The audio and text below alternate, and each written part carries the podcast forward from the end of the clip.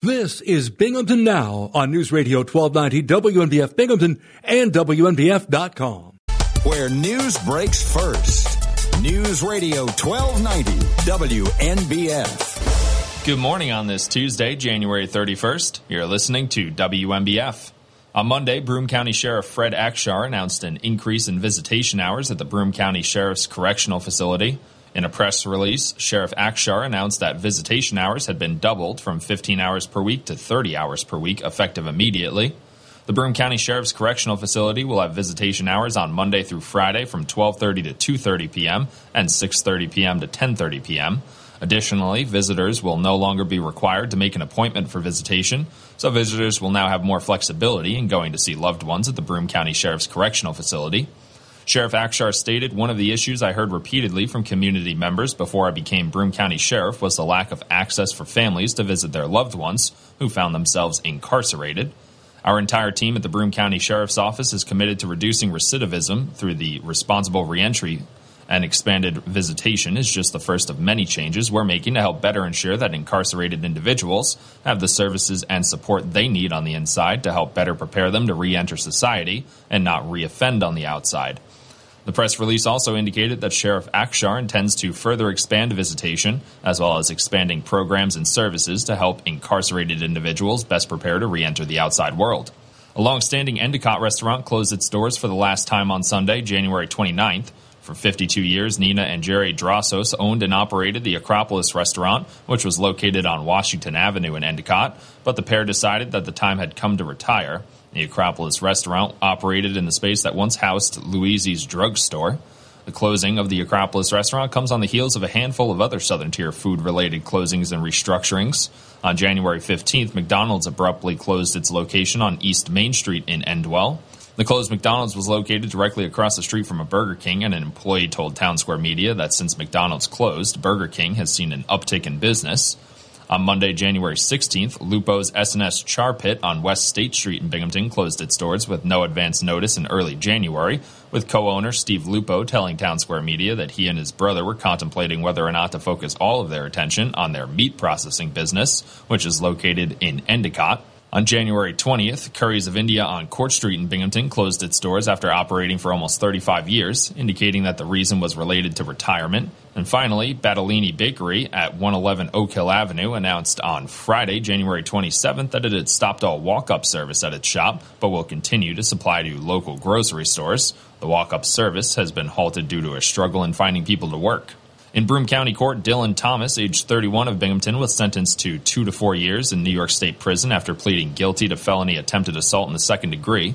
Thomas admitted that on January 13th, he injured a 39 year old female by cutting her hand with a knife during a domestic incident at the Econo Lodge in the town of Dickinson. Thomas has a prior felony conviction in 2016 for attempted burglary in Broome County. Michael Korchak, Broome County District Attorney, said the Broome County DA's Office Special Victims Bureau continues to fight for victims of domestic violence. Many cases continue to go unreported. If you or someone you know is a victim of domestic violence, help is available. Contact your local police, the District Attorney's Office, or the Crime Victims Assistance Center. Multiple news reports say Manhattan, Manhattan, prosecutors have convened a new grand jury to hear evidence in a probe of payments made to keep two women quiet about alleged affairs with former President Donald Trump. The reports cite unnamed sources familiar with the proceedings. A spokesperson for Manhattan District Attorney Alvin Bragg declined to comment Monday. In a post to his Truth Social platform, Trump blasted Bragg as the radical left Manhattan DA and said the new grand jury was a continuation of the greatest witch hunt of all time. Trump has denied having affairs with either woman. President Joe Biden has informed Congress that he will end the twin national emergencies for addressing COVID 19 on May 11th, as most of the world has returned closer to normalcy nearly three years after they were first declared. The move to end the national emergency and public health emergency declarations will formally restructure the federal coronavirus response to treat the virus as an endemic threat to public health that can be managed through agencies' normal authorities. It comes as lawmakers have already ended elements of the emergencies that kept millions of Americans insured during the pandemic. Memphis police say two more officers involved in the arrest, beating, and death of Tyree Nichols have been disciplined. Five Memphis officers had already been fired and charged in the January 7th arrest of Nichols, who was black. Police said Monday that Officer Preston Hemphill was relieved of duty shortly after Nichols' January 7th arrest. The department said later that another officer has been relieved of duty. In total, seven officers have been disciplined for the arrest of Nichols, who died on January 10th. Also, Monday, two Memphis Fire Department emergency medical workers and a lieutenant were fired in connection with the case. And President Joe Biden, a daily rail commuter during his years in the Senate, has visited an aging Baltimore tunnel. It's slated to be replaced with help from the bipartisan infrastructure legislation he signed in 2021. The Baltimore and Potomac Tunnel project would eliminate a bottleneck that delays commuters and travelers up and down the East Coast.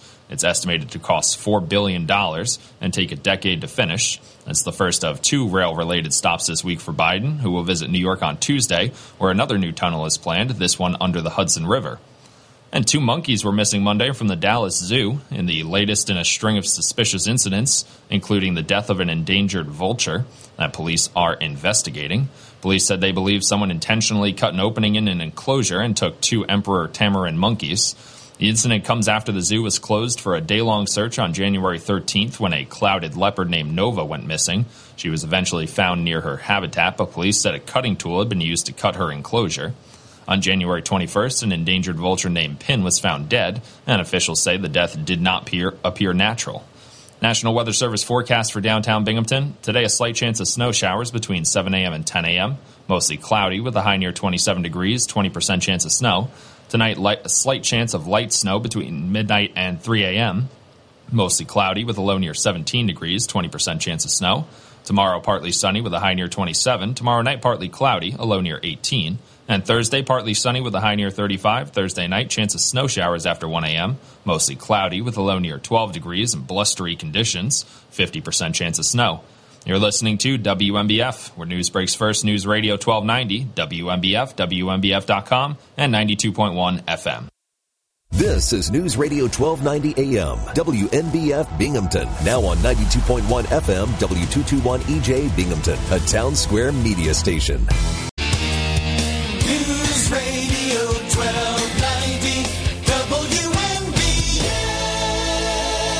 915 on WNBF. If you're expecting Bob Joseph, you're not getting him today. You're stuck with me, James Kelly. I'm going to be filling in for Bob until he's back. Not sure when that will be. So maybe all week. Who knows? And we'll start today's program going to Dale from Binghamton. How you doing, Dale? How you doing, James? Oh, I'm good. Yeah. A cold morning. Extra work on Oh, my boy. plate today. Yeah, it looks cold out there. I haven't been outside yet. I'm waiting for the snow to, the ice to melt all the way. Yeah, you know what happened to me this morning was I, I'm pretty good at getting ice and snow off my car. I've developed my own little system because it's. I, I mean, I'm leaving the house at four o'clock in the morning. Like it's still freezing Yeah. outside, and there's always snow, and you know, there's no. you got to the- time it. yeah, the parking Sure. lot's never plowed. But this morning, just the the combination of snow and ice, it took me like a full ten minutes to clear my car off. It just That's not bad. yeah, no, no, no, it wasn't that bad. I don't have that big a car, uh, and I, I'm always in a rush because I'm. Even though I wake up at 3:45 a.m., I'm somehow always running late. Yeah. I jump in my pickup and I start it up first thing and turn on the turn on the frost and I jump back out and, and then pull the windshield wipers up and all that and then just wipe it down with my arm going across the hood. You know. Yeah, no, I always use the remote starter on the car, and I, I know it's it's not good. Like you're not supposed to leave your car idling in the morning like that. But I mean, what what else am I supposed to do when it's like 10 degrees outside? Yeah, so we got to that situation. As long as you don't do it all the time, I imagine it doesn't hurt too much, you know. Yeah. But uh, So what do you what do you got for us today? What's our opening well, topic? the, the they stretched the cables from the top of the ridge. You know, I'm looking out the window here, and uh, the top ridge of that mountain, and came all the way down and up up under the top of the building that I live in. You know, at 100 Shenango, that it came that far, and and they had these cages on there, and there were people in them. You know, and they were pulling the, these nets in and everything, you know, hooking them up and stuff. They're like 60 feet long nets and stuff in midair. You know, That's crazy. I couldn't I've never seen that, that. before. oh man, it's something. You know, and I could see it from from the mountaintop all the way over to here. When they get get to the to this building here, I'm on the eighth floor, so Yeah, But that's like some biblical stuff. Uh, plague of Oh. locusts. Oh yeah, they're they're big. Uh, oh, not, um, um, flashing bugs. You know, or I can't remember the name of them right now. You know, the ones you catch at night and everything, but they're gigantic. And I guess they feed them to the chickens and everything.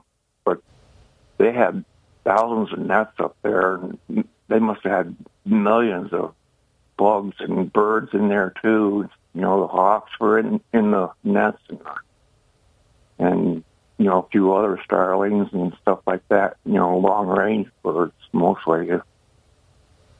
They uh, have a way of letting them out, you know, and shaking them out before they get to their destination on the ground. So I was watching them do that. They got they get them up over over my head here, and then they'll, they'll open up a part of the bag and then shake it out until you know the birds fly out and everything. They close the bag back up to save the bugs, you know, stuff like that.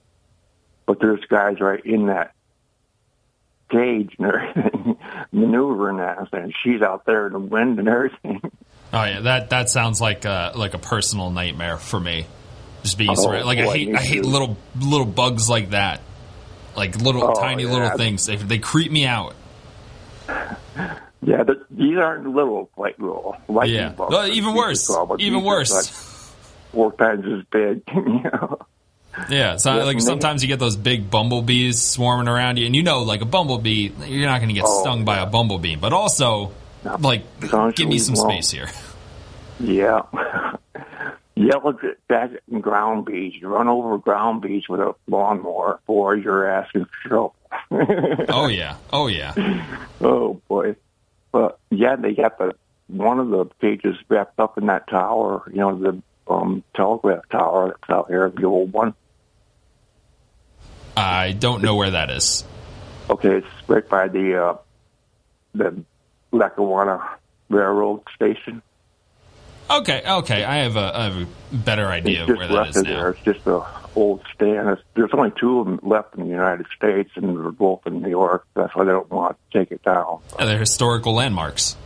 Yep, they used it a long time ago for you know talking to the trains on on down the track. So, yeah, they they got it all fixed up again and everything. It's kind of exciting. Yeah, It's it's something to watch. It's something interesting. That's something to see. Yeah. Be close right up there too and see them on the, you know, opening the cages and stuff and say, wow, you know, and there's like millions of bugs in each one of them cages, you know. Yeah. Now, is this is this like a yearly thing that this happens, or because it sounds like they were sure. prepared for it? Because uh, I know some of the bugs only come up once every seven years to, to like mate and everything, but some other ones come up every year. But I'm not sure. Maybe maybe the bug person will know that because I'm not too much on bugs except for when you hit my windshield. Yeah, yeah. Those are those are the ones that I'm familiar with too. Oh boy. Especially because I'm I'm out of wiper fluid. I've been out of wiper fluid for like weeks, weeks. Really, Oh, no excuse to still be out of it at this point. But I just haven't gone to get more. And I, now I Yeah. keep stopping at gas stations to like scrub off the front of my car. 'Cause I'm like, well, I, I can't clean it with the windshield wipers. no. Oh, yeah, that's on me though. I gotta got to get that it. done one of these days. Yep. No. Maybe Yep, not this no. week. It's it's Yeah, you, tough to you use fit that, into the schedule. That squeegee brush first and you'll save some of that wiper fluid.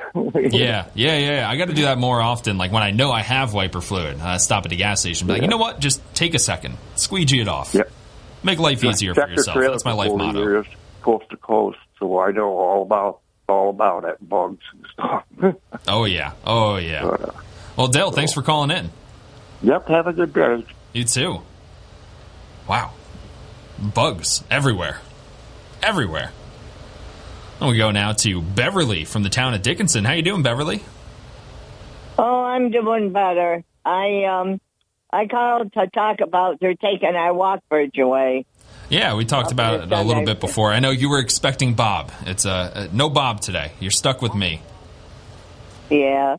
But you know, the, like I said before, it's been up there a long time and you, you know, they uh now we have now we have to walk up to the up to McDonald's and go down that path that they made. that gateway path that they made. Yeah, and that's one of my big things, especially coming from city planning. Uh, most people probably don't know this, but my undergraduate degree was in city planning. So making cities walkable, like the Binghamton area, I, I want it to be just. I want you to be able to walk everywhere and get what you need. It just makes life so much easier.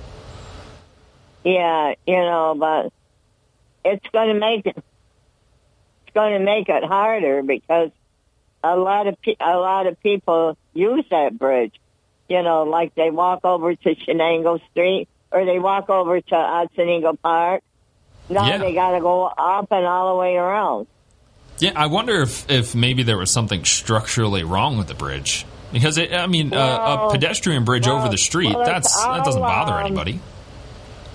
It's a uh, the the the the concrete is splitting, and of course the the truck drivers they come under there with with those tall um, uh, chimneys on their truck and stuff, you know, Oh, yeah. and you know, and they scrape the bridge, you know, so the the the the state uh repaired it repaired it you know out of kindness but now it's going to be taken down Yeah, well, I hope they put something else up there. 'Cause, yeah, those pedestrian I- walkways I- over I- major roads like I- that, those are so safe.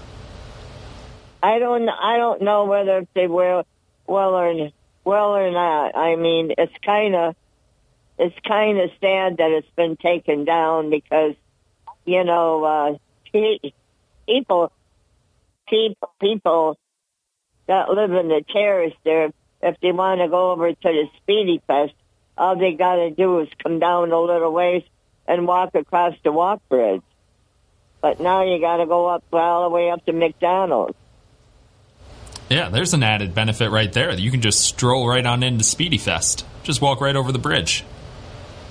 Yeah, well, it's kind of sad. I got a letter in the mail yesterday about it, and I thought I I'd pass it on. It's kind of sad, but I don't think they'll ever build another one. Do you know off the top of your head it. when it's getting taken down? Uh, I'm probably between. I'm going to say between now and the summer. Okay, that's Uh, a little spring working at construction. night. Uh, they're going to be work. They're going to be working at night from 7 p.m. to 7 a.m. Wow. Oh, I hope it's not too loud. I don't know how long it will take it down. I don't know. Yeah, I'm sure. I'm sure they can get it down quick. Building things is very tough, but you know, just taking them down, well, that's easy. Yeah, well, it's sad because it's been up there a long time. Yeah, Uh, and it, and it's convenient. It's convenient for people. It might not be safe anymore, or maybe you know, it's just in such disrepair that it has to get yeah, taken when down. I, I uh, uh, they closed the one um, facing uh, Park.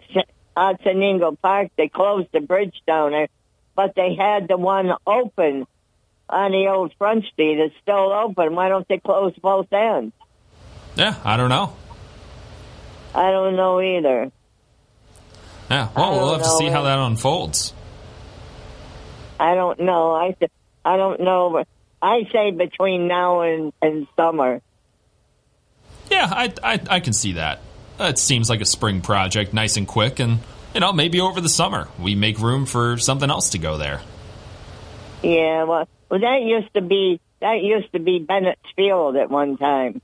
Because they had those those, those small planes that landed there. Mm-hmm. That I- used to be in. Uh oh. uh, Oh, what are they? Little little planes. I yeah, like the little one passenger planes, or you're just going up by yeah, yourself. one or two passenger. Yeah. Yeah, That those- those scare me. Field. I- I'm scared of those tiny little planes. At least with like a, a big the only 737, you feel pretty comfortable. And like, all right, they do this all the time. Like, obviously, this plane works because it's been working every day. yeah, well, Those little planes, though, they make me nervous. Mail. It's kind of sad, though. Yeah, I agree. It's kind of sad. So, when's our buddy coming back?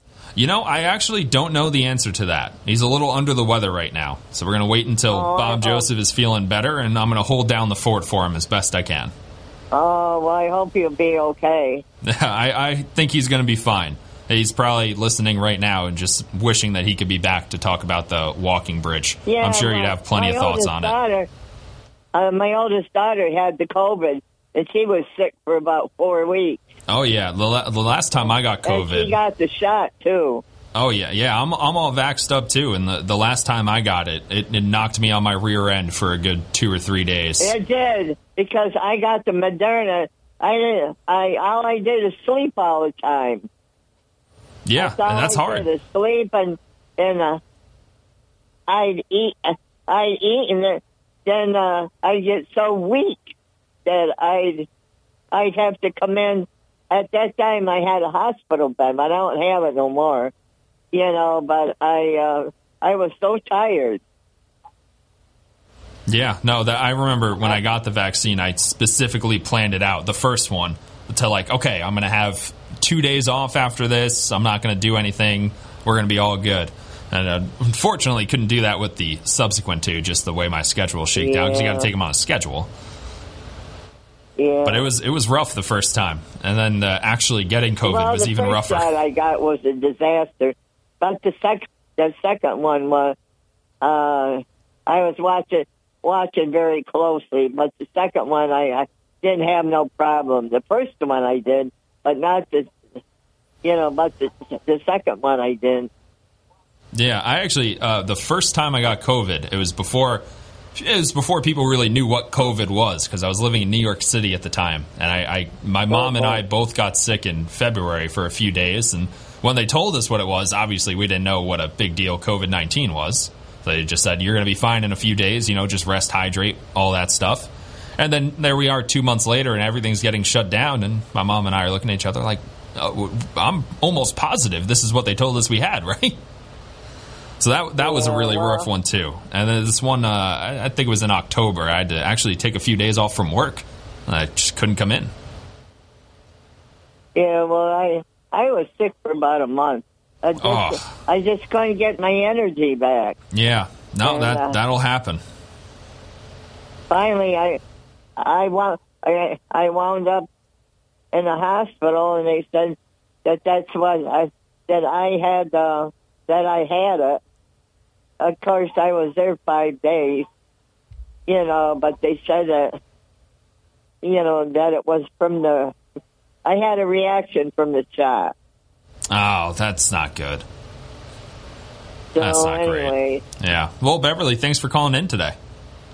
Yeah, well, I'll, uh, I don't know whether uh, Supervisor Marinaccio will know anything about it. I, I don't know. I, I know that everyone's probably got one.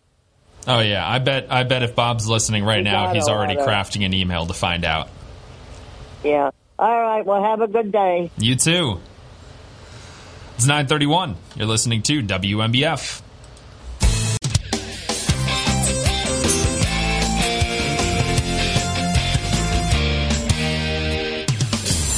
WNBF. 934 on WNBF. We've got Larry from Kirkwood. How you doing, Larry? Well, I heard the beep, so I guess that means I'm up. Yep, that's you. It's all you. I'm, I'm good, sir. Uh, listen, uh, I can't begin to tell you how happy I am that you're manning the radio here. I've, I've been longing to hear you just taking over the radio for a little while. I mean, I, you know, granted, I I don't like the fact that Bob's not feeling well right now, and I hope it gets better, Craig. But we'll enjoy having you while we got you. So, Yeah, you know, I like doing it. I like it a lot. It's just, you know, sometimes when Bob can't come in, if he's got a planned vacation or something, or he calls in sick, you know, there's a lot of other stuff I got to do behind the scenes to keep the radio station on the air. But I, I do like this week, I'm able to kind of settle in for six hours Yeah. and, and get to talking to people again. mm, yeah, it's a good thing. Yeah, I get lonely on my show. Let me ask you. You must miss seeing uh, having Kathy there with you. Oh, I mean, so sure- much. I sure sure miss hearing her on the radio. Oh yeah, she she made my life so much easier in the morning, and it is you know I, I got to wake up even earlier now to come in, find news, all that stuff. There was just a lot of stuff that Kathy did behind the scenes to make the radio run smoother. Uh, Now I got to do it on my own. It's it's Yeah. uh, it's a time consuming job. Yeah. Do you know if she retired or what did she do? Uh, she's no longer with the company. That's all I can say about that. Okay. Yeah, that, that, I, I have to honestly say it makes me a little sad. I mean, I love hearing Kathy in the morning. So. Yeah, it bums me out too because my, my favorite part of my show was that you know five minute window around the half hour mark where Kathy and I would just get to chit chat about whatever we wanted to Oh, talk yeah. about, and that was That you was know always always my favorite part of the show is that. Oh yeah, and and my show is it's so structured because it is an informative show. You know, you got your news, you got your traffic and weather, you got your sports and and your segments. So there's not a lot of uh, free time where I get to kind of roam and, and talk to people. So I like hosting Bob's show. I get to talk to everybody now. Oh yeah, that's a good thing. Yeah, and nobody can stop me from rambling. that's the greatest part of all. Huh? Yeah, I, I can talk as long as I want. Yeah. So let's talk bumblebees if you, if we can here. You're saying that uh, bumblebees don't sting? I don't. I don't I don't true. know if it's bumblebees or carpenter bees. I know there's one kind of bee that just it doesn't sting. I don't know if it has a stinger or if it just doesn't sting. But I, I know there Yeah. is one kind of bee, and they were they were very prevalent where I grew up in Long Island because I, I knew and everybody knew they're not going to sting you. But then when one's like buzzing by your head, you you freak out, and that's Yeah. it. Doesn't matter if you're you know a, a tiny eight year old child or a fully grown six foot three, oh. two hundred something pound man. You freak out when a I'm bee hearing flies ya. past your head. Well, I'm, I'm pretty sure it's not a bumblebee, better known as a honeybee, because I got stung by one of those suckers years and Oh years ago. no! And let me tell you something, man. It hurt like hell. Yeah, It it hurts like so some- much for such a tiny little animal. It felt like somebody stabbed me in the finger. I mean, uh, my left finger, my left index finger. I, I was with my mom and dad. We were going to an anniversary party, and all of a sudden, they saw. I saw this honeybee buzzing around in the car, and it's like, "Don't you come at me!" And the thing is buzzing around, and all of a sudden, it hones it in my mouth. Well, I went, "Ah!" Now- my my parents are saying, "What happened? You okay?" I said, "I got stung." And Yeah, was it gets you. I would after that honeybee not kill him, man. I'll tell you a little behind the scenes story. Uh, a few, uh, maybe a couple months ago now, when it was still warm enough for bees to be out and about, I was at a news conference for the uh, the Binghamton Plaza, the one on on Front Street where they had that Kmart. And we're all gathered around Mayor Kraham, and we're all, you know, listening, taking questions. And a bee starts flying in between me and the WSKG reporter there. I did Yeah. not hesitate to swat that thing right in her direction. didn't didn't even go through my my mind that it was like, oh, actually, you know, maybe we don't swat the bee at another reporter. Maybe we just let it fly around. No, no, no, no. The second I saw it, I arm just went up, swatted it right at the WSKG reporter. Luckily, she didn't get stung, so that would have been really embarrassing for me. yeah, for me, uh, a good bee is a dead bee. Yeah, I'm I'm fine with it. That's the way I see it. Yeah, I like I know bees have their important ecological functions or whatever. No, no, no, no. I don't I don't care. I don't Yeah. care. Let the flowers go unpollinated. I don't need any bees near me. Yeah, it, it, it is very interesting. I mean, such a small creature, you know, and here we are, human beings, and uh, and those critters buzz around you, and it's like, for me, it's like, oh no, oh no. Yeah, it's instant fight or flight. It's instantly like, oh, well, like what am I going to do? Your adrenaline spikes and you're ready to go. I mean, a housefly's fine because they're not going to hurt you. They don't sting at all. But uh, but I hate those honeybees. Oh, I hate them. Oh. Yeah, made me real scared last year when we heard about the murder hornets. That's what that was the name, Oh, and they yeah. they don't attack humans, quote unquote. But I'm not interested in being around anything named murder. Yeah, well, I saw something about that where they actually do act, can attack a human. You know? Oh yeah, they they definitely can, but I, I just And think you know naturally they try to avoid us. But again, they could, and that's the part that scares me. Yeah. So anyway, oh well, I just wanted to say what a pleasure it is to follow up behind Beverly. I love that lady. She's pretty wonderful. Oh yeah, she's great. Yeah, I'm. Uh, Everyone's great. yeah, I, I'm. I'm very happy that she got through going through her bout of COVID there and, and intact and everything. Um, I went through it, you know, a couple of years ago, and oh, it was pretty miserable. You know, I wasn't didn't have any respiratory problems, but I sure felt like. Ugh. Oh yeah, I dodged the respiratory problems too. I could breathe fine, but it was you know it's the Yeah. stuffiness, it's the headache, it's the never-ending feeling of despair. Yeah, when my sisters and I went through that pretty much at the same time. And of course, I had a few other family members who went through it, and uh, it was pretty severe for some, for three of them. So, but they all got through it. Everybody's okay now. So, That's great. yeah. Okay, I better let you go, my man. I look forward to hearing you tomorrow. All right, thanks, Larry. Okay, bless you. That was Larry from Kirkwood. Yeah, that's that's my favorite part of hosting Bob's show is I get to talk to people that I haven't really talked to all that much since I stopped screening the phone calls for Bob. Let's go to another call. WNBF, what's your name? Where are you calling from? Um, this is Dale again. There's a car hanging off the side of uh, Chenango Street Bridge Really? going out of town. A car hanging out over the side of the bridge right through this, the uh, the fence there. I guess there's people in, in it still. Oh my word.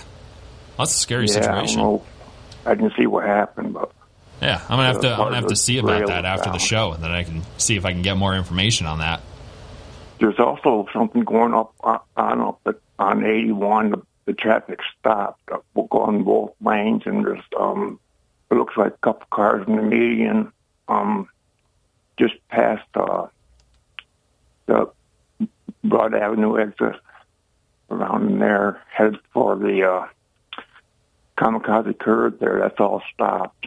Huh. Yeah, I don't see anything reported on 511 yet, so I don't know what's causing that traffic delay. But I know Yeah, yesterday there was a tractor trailer that, that got into a bit of trouble on I 81.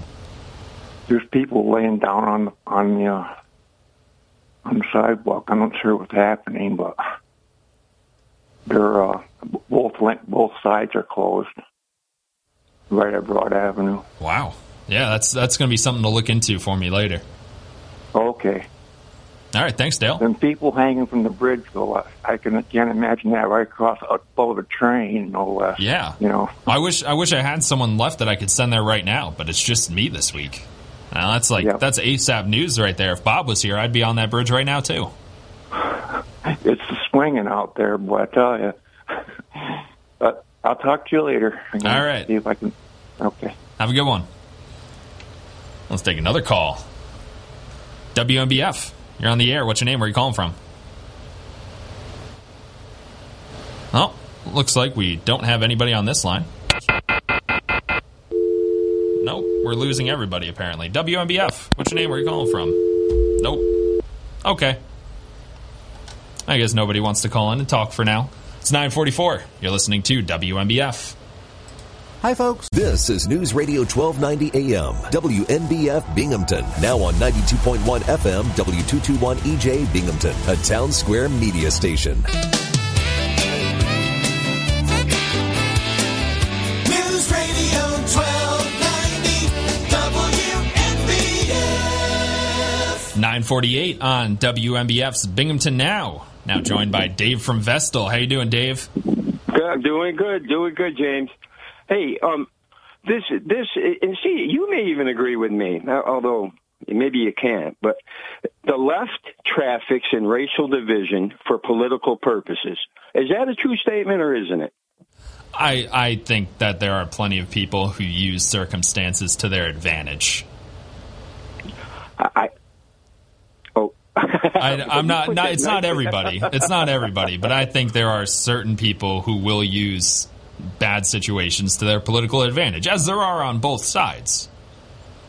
You know that what what's you know if you want to go down that route, what's going on with the the down south governors busing people to other cities using taxpayer money? That's I think we can all agree that's a bad look, and that's not something that should be happening. But you know it's it's a bad situation, and people are using it to their political advantage for political stunts. It happens on both sides all the time. okay. Well, boy, you know, you, you, you are good, James. good answer. You are. I appreciate that. hey, okay, well, I got, I got, I guess, uh, got it off my chest. But, um, you know, the question.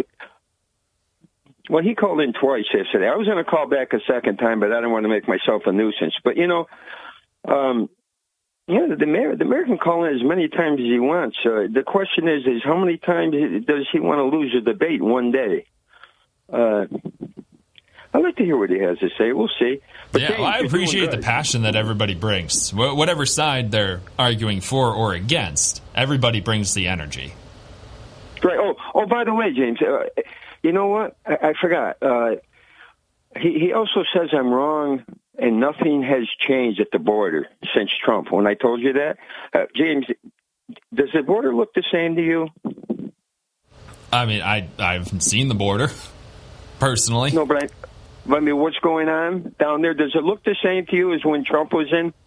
You know, it's it's an interesting question because I, I don't know the answer. I don't know the answer off the top of my head because again, I don't want to fall into the trap that we did over the summer with the the crime in New York City, where you found out during election season the people who cared most about the crime in New York City were the people who didn't live in New York City. So the just kind of the difference between the level that it's being reported and the level that it's actually become a problem. You know, in New York City over the summer at one point, crime was down to like 2009 levels. Manhattan 2009 was not a dangerous place, but you know, you can talk about the rise in crime and you can talk about it a lot and make it headline stories so people start to believe that New York looks like 1970s New York. All right. Well, you know, I think wouldn't it help us a lot if they would start putting people on TV and interviewing people that are actually down at the border and work there daily and see everything. Why don't we ever hear from those people? I would Why be I would be interested in that. I would. I would watch that to to get an actual on the ground sense of what was going on because I, I don't like to make generalizations based on you know what I read, what I see, what I hear. Uh, you know, right, I'd like to at least right. do my own research on something before I come to a conclusion. Uh, you know, whatever that conclusion may be. Maybe it's the same conclusion I already had, or maybe I find out something new. Right. It'd be nice if they would interview him. But hey, James, I, I thank you for your time, and uh, you're doing swell. And I hope Bob gets better. We, we need him back so we can beat him up. Oh yeah, I, well I need him back so I don't have to be in here for eight hours a day. I've been in the dungeon since four thirty. wow. Yeah. It's like overtime for you. Yeah, but you know what? You're doing a good job. Real yeah, good. yeah, I'm having a good time. That's what matters. Yeah, it, it shows. Okay. All right, thanks, Dave. All right, uh-huh. take care now. Yeah, that's that's my favorite part today. As I get to talk to everybody, I get to have a good time. And I'm having a good time, even if if I disagree with anyone in particular. Try to respectfully share my point of view. But I also like to listen to the other point of view. I may not agree with it, but it's a nice conversation. And it helps that everyone is being so kind to me. So kind. I don't even have to worry about people getting mad at me. I'm just trying my best to make everybody happy. It's good vibes. It's a Tuesday. Start of the week. A little bit different on Binghamton Now with James Kelly instead of Bob Joseph. 953. You're listening to WNBF. Colorectal cancer screening saves lives, but only if people get tested. About 23 million adults have never been tested. Almost two out of three have a regular doctor and health insurance that would pay for the test. Doctors often recommend colonoscopy, but the fecal occult blood test and sigmoidoscopy also effectively find colorectal cancer early. When people can pick the test they prefer, they're more likely to actually get tested. If you're between the ages of 50 and 75, talk with your doctor about which test is best for you. Make sure you understand the steps you need to take to get tested. If you have a family history of colorectal cancer or polyps or inflammatory bowel disease, ask your doctor if you should start screening before age 50. Through the Affordable Care Act, many people have access to health insurance that covers colorectal cancer screening tests at no cost. Remember, the best test is the test that gets done. Imagine a world where bullying isn't considered a normal part of childhood. A world where I'm not afraid to go to school. to speak out. To be myself. Loser. A world where I'm not afraid to be caught alone. Come on, punk. We have the power to stop the bullying. Speak out. Speak up. Educate. Find out what to look for and how you can make a difference at bullying.org. Bullying is not kids being kids. It's not about good homes or bad homes. It's not a normal part of growing up. I shouldn't be afraid to get on the school bus. To turn on my computer. Message or walk to my locker.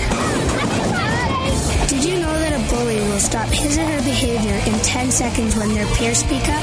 Use your voice. Hey, leave him alone. We have the power to stop bullying. Find out more at bullying.org. Bullying.org. Where you're not alone. Hey, there he is. How's it going? I'm having a stroke. Are you going to shake my hand or what? I'm having a stroke.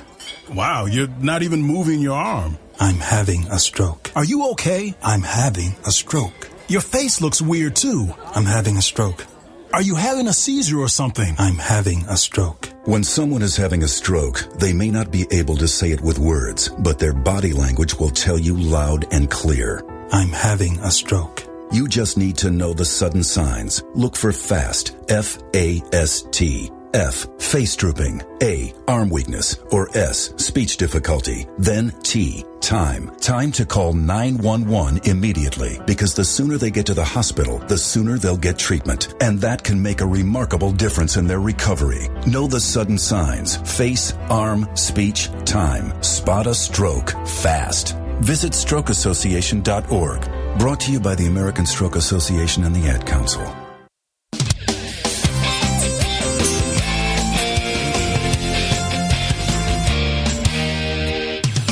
WNBF. 956 on WNBF.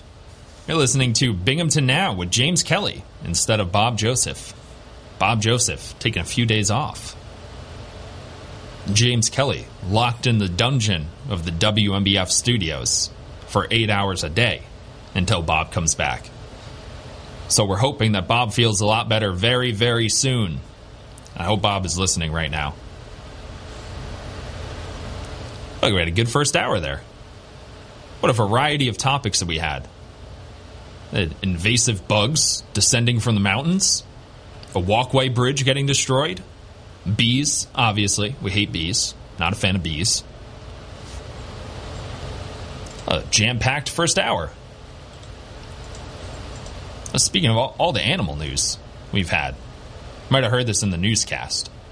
But it's my favorite story today. Two monkeys were missing Monday from the Dallas Zoo in the latest in a string of suspicious incidents, including the death of an endangered vulture that police are investigating. Police said they believe someone intentionally cut an opening in an enclosure and took two emperor tamarin monkeys. The incident comes after the zoo was closed for a day long search on January 13th when a clouded leopard named Nova went missing.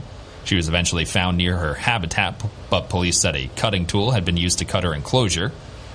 And on January 21st, an endangered vulture named Pin was found dead, and officials say the death did not appear natural.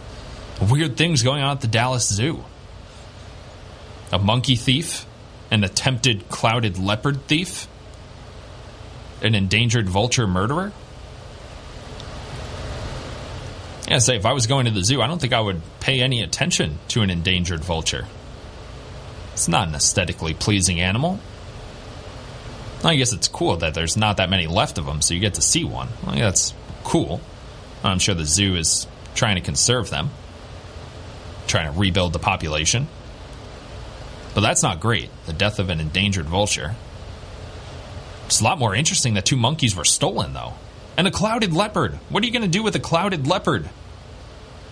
If you're trying to steal animals from a zoo, that's among the last animals I would steal. That's a predator. At least monkeys. Now, you're not going to lose a fight to a couple of monkeys who decide they don't like being kidnapped by you. But you will lose that fight to the clouded leopard a hundred times out of a hundred. Uh, what are you thinking? Now, luckily, the leopard was found nearby. But as far as I know, the two monkeys are still missing. So yeah, have heard it in the newscast. And if you heard it at 8:30 when I talked about it, well then you already know that nobody's allowed to say that I would steal animals from a zoo. No one's allowed to say it. We're in the cone of trust, cloud of trust, circle of trust, trust tree, whatever it is. We're there. So no one's allowed to accuse me of stealing any animals from the zoo if a couple of animals uh, apparently go missing. No one's allowed to accuse me. That's the rule. It's on air. It's a rule. Where news breaks first. News Radio 1290 WNBF. Good morning on this Tuesday, January 31st. You're listening to WNBF. On Monday, Broome County Sheriff Fred Akshar announced an increase in visitation hours at the Broome County Sheriff's Correctional Facility. In a press release, Sheriff Akshar announced that visitation hours had been doubled from 15 hours per week to 30 hours per week, effective immediately.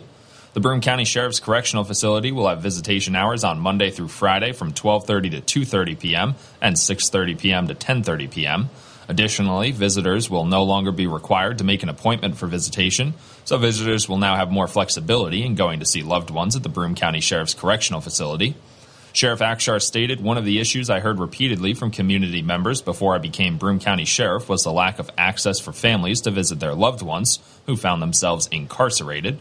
Our entire team at the Broome County Sheriff's Office is committed to reducing recidivism through the responsible reentry and expanded visitation is just the first of many changes we're making to help better ensure that incarcerated individuals have the services and support they need on the inside to help better prepare them to re enter society and not reoffend on the outside.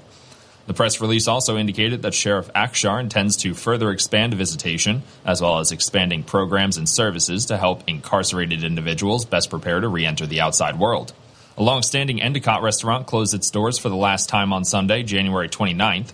For 52 years, Nina and Jerry Drossos owned and operated the Acropolis restaurant, which was located on Washington Avenue in Endicott, but the pair decided that the time had come to retire. The Acropolis restaurant operated in the space that once housed Louise's drugstore. The closing of the Acropolis restaurant comes on the heels of a handful of other Southern Tier food related closings and restructurings. On January 15th, McDonald's abruptly closed its location on East Main Street in Endwell. The closed McDonald's was located directly across the street from a Burger King, and an employee told Town Square Media that since McDonald's closed, Burger King has seen an uptick in business. On Monday, January 16th, Lupo's S&S Char Pit on West State Street in Binghamton closed its doors with no advance notice in early January, with co-owner Steve Lupo telling Town Square Media that he and his brother were contemplating whether or not to focus all of their attention on their meat processing business, which is located in Endicott. On January 20th, Curry's of India on Court Street in Binghamton closed its doors after operating for almost 35 years, indicating that the reason was related to retirement. And finally, Battaglini Bakery at 111 Oak Hill Avenue announced on Friday, January 27th, that it had stopped all walk up service at its shop, but will continue to supply to local grocery stores. The walk up service has been halted due to a struggle in finding people to work. In Broome County Court, Dylan Thomas, age 31 of Binghamton, was sentenced to two to four years in New York State prison after pleading guilty to felony attempted assault in the second degree. Thomas admitted that on January 13th he injured a 39 year old female by cutting her hand with a knife during a domestic incident at the Econo Lodge in the town of Dickinson. Thomas has a prior felony conviction in 2016 for attempted burglary in Broome County. Michael Korchak, Broome County District Attorney, said the Broome County DA's Office Special Victims Bureau continues to fight for victims of domestic violence. Many cases continue to go unreported. If you or someone you know is a victim of domestic violence, help is available. Contact your local police, the District Attorney's Office, or the Crime Victims Assistance Center. Multiple news reports say Manhattan, Manhattan, prosecutors have convened a new grand jury to hear evidence in a probe of payments made to keep two women quiet about alleged affairs with former President Donald Trump. The reports cite unnamed sources familiar with the proceedings.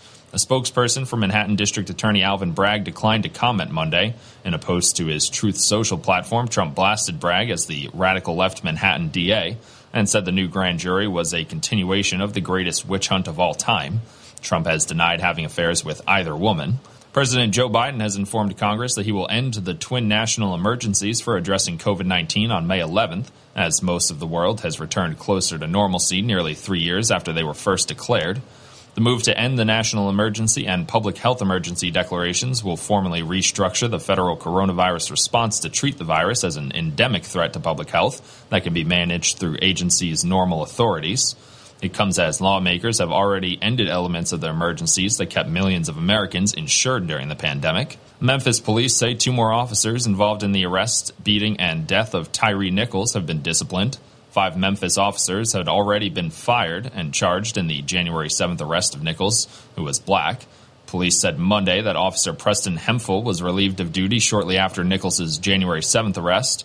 The department said later that another officer has been relieved of duty. In total, seven officers have been disciplined for the arrest of Nichols, who died on January 10th. Also, Monday, two Memphis Fire Department emergency medical workers and a lieutenant were fired in connection with the case. And President Joe Biden, a daily rail commuter during his years in the Senate, has visited an aging Baltimore tunnel. It's slated to be replaced with help from the bipartisan infrastructure legislation he signed in 2021. The Baltimore and Potomac Tunnel project would eliminate a bottleneck that delays commuters and travelers up and down the East Coast. It's estimated to cost $4 billion and take a decade to finish. It's the first of two rail related stops this week for Biden, who will visit New York on Tuesday, where another new tunnel is planned, this one under the Hudson River. And two monkeys were missing Monday from the Dallas Zoo in the latest in a string of suspicious incidents, including the death of an endangered vulture that police are investigating. Police said they believe someone intentionally cut an opening in an enclosure and took two emperor tamarin monkeys. The incident comes after the zoo was closed for a day long search on January 13th when a clouded leopard named Nova went missing. She was eventually found near her habitat, but police said a cutting tool had been used to cut her enclosure. On January 21st, an endangered vulture named Pin was found dead, and officials say the death did not appear, appear natural. National Weather Service forecast for downtown Binghamton. Today, a slight chance of snow showers between 7 a.m. and 10 a.m. Mostly cloudy with a high near 27 degrees, 20% chance of snow. Tonight, light, a slight chance of light snow between midnight and 3 a.m. Mostly cloudy with a low near 17 degrees, 20% chance of snow. Tomorrow, partly sunny with a high near 27. Tomorrow night, partly cloudy, a low near 18. And Thursday, partly sunny with a high near 35. Thursday night, chance of snow showers after 1 a.m. Mostly cloudy with a low near 12 degrees and blustery conditions. 50% chance of snow. You're listening to WNBF, where news breaks first. News Radio 1290, WNBF, WNBF.com, and 92.1 FM. This is News Radio 1290 AM, WNBF Binghamton. Now on 92.1 FM, W221 EJ Binghamton, a town square media station.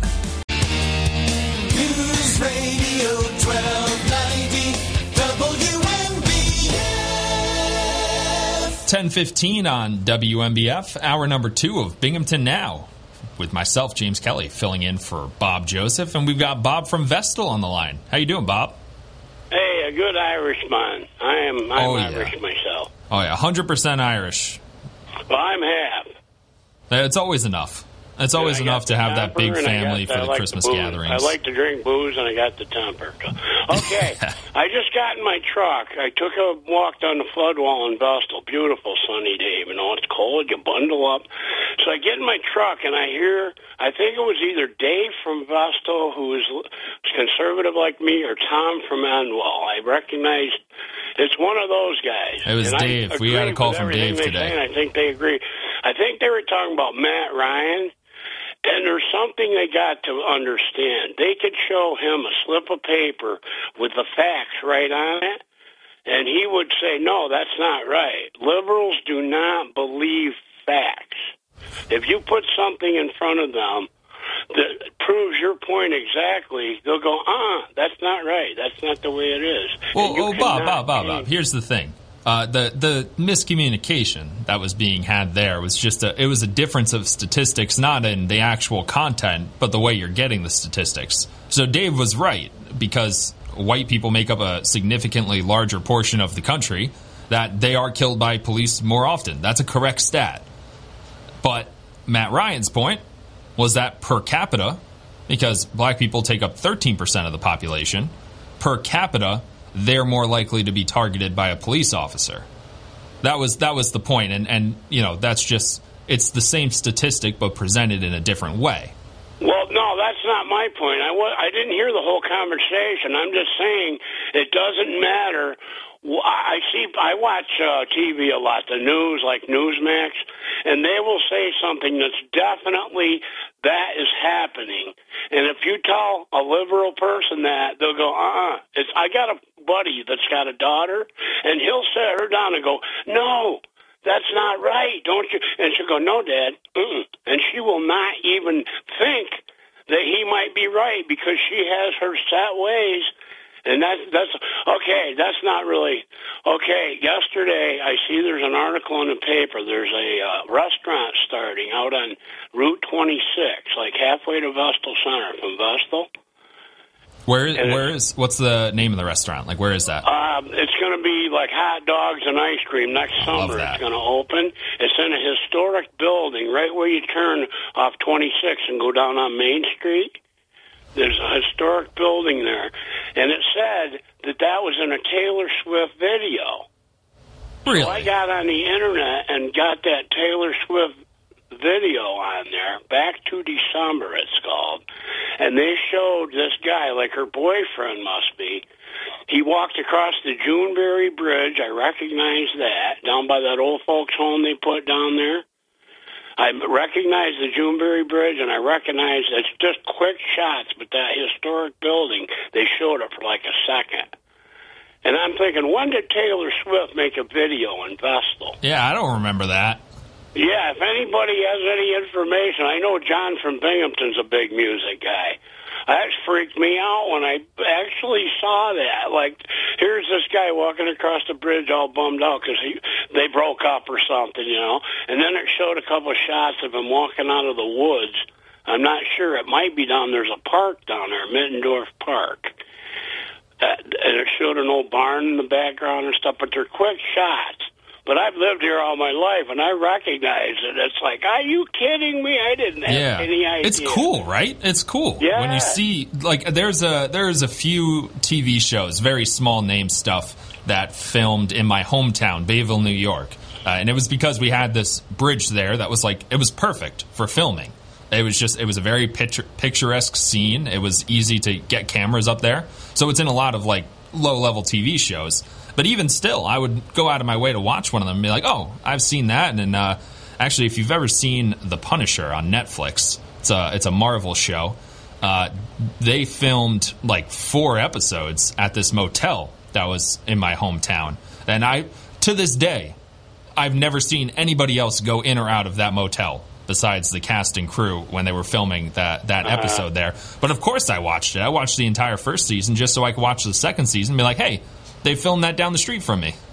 Yeah, cool. Yeah, I, I was just shocked, but you know, if anybody wants to punch that up on the internet, it's Taylor Swift back to September, or no, back to December, and it's all shot with like the snow we got out there right now.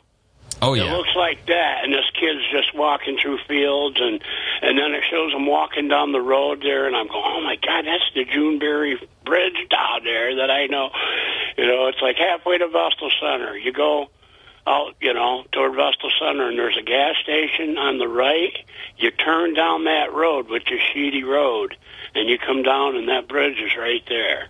Yeah. I'll tell you what, I can't believe that I hadn't heard of that until right now. Because when I first Yeah. moved here, it was everyone I talked to was like, "You have to watch the rewrite." It was filmed in Binghamton. Most of it was filmed in Binghamton. It's about a professor at BU. So I watched it, and that's like a two-hour commitment to watch that movie, or an hour and a I'm half just at least. thinking, why would how, who would Taylor Swift know from here to make a video in Vestal? Yeah, That's who scouted that out. location? And I got to know. I hope somebody can, you know, call in and say, yeah, like John there, he seems to know a lot about music. So, all right. All right, thanks, Have Bob. A good one. Okay, take care. That was Bob from Vestal. Right back to the phone lines. WNBF, you're on the air. What's your name? Where are you calling from? Yeah, Ed from Endicott. I used to live on Juneberry Road when that scene was shot. Now, Taylor Swift uh, never came to the area, but uh, I happened to turn on Juneberry from 26 heading home, and I see this kid walking down the center of the street. So I'm like driving, I slowed down behind him, and then I see this guy in the field with a camera. And I'm like, what the heck is going on? But yeah, he walked up the street across the bridge, and then he walked down Juneberry, and then behind one of the houses. Uh, but he also, uh, there were also scenes shot over at MacArthur Field by the ballpark, uh, because the guy that's featured in the video actually sat down in the bleachers. But uh, from what I understand and what I recall, that it was uh, somebody in the production team, uh, possibly the cameraman, was familiar with the area and they were up this way, and that's why they decided to shoot in that area. But Okay. uh, it's, it's my understanding Taylor Swift never came to do any shooting. It was just all the add-on scenes, like the guy walking down the street and walking uh, through uh, MacArthur Field and sitting in the bleachers. Yeah, But, oh, that's a bummer to find out Taylor Swift's never been here. What's that? It's a bummer to find out Taylor Swift didn't film her video here. She wasn't in it. Well, that's just it. I, I was kind of interested in it, and I started looking into it, and it's like, gosh, she was never here. It was just these add-on scenes. So, hey, what can I say? That's how it goes. It's always funny to see the the behind the scenes part of it.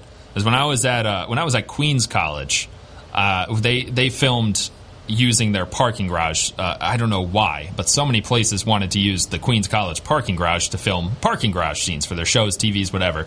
And there was one called The Tick on Amazon, and it's it's Ah, yeah. like a Yeah. goofy superhero show.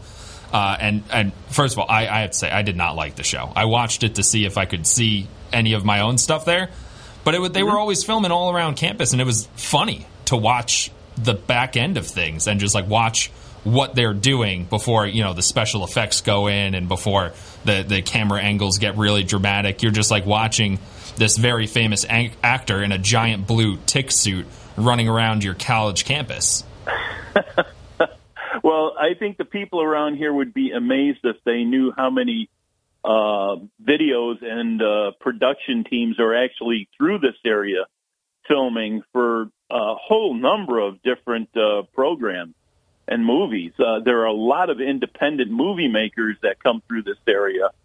Uh, you'd have to do a search, but there, I'm, I was just amazed when I found out like on the back roads and up in the hills and like case in point out there in uh, off of 26 it, it's just amazing how many crews come up here do filming Yeah, well, Binghamton's a, a good looking area. I know the city gets a little gray, but especially in the, the surrounding areas, you know, Vestal, Johnson City, when you start and get to the more suburban and even rural areas, it's nice here. It looks nice. Oh. It shows up on camera really nice.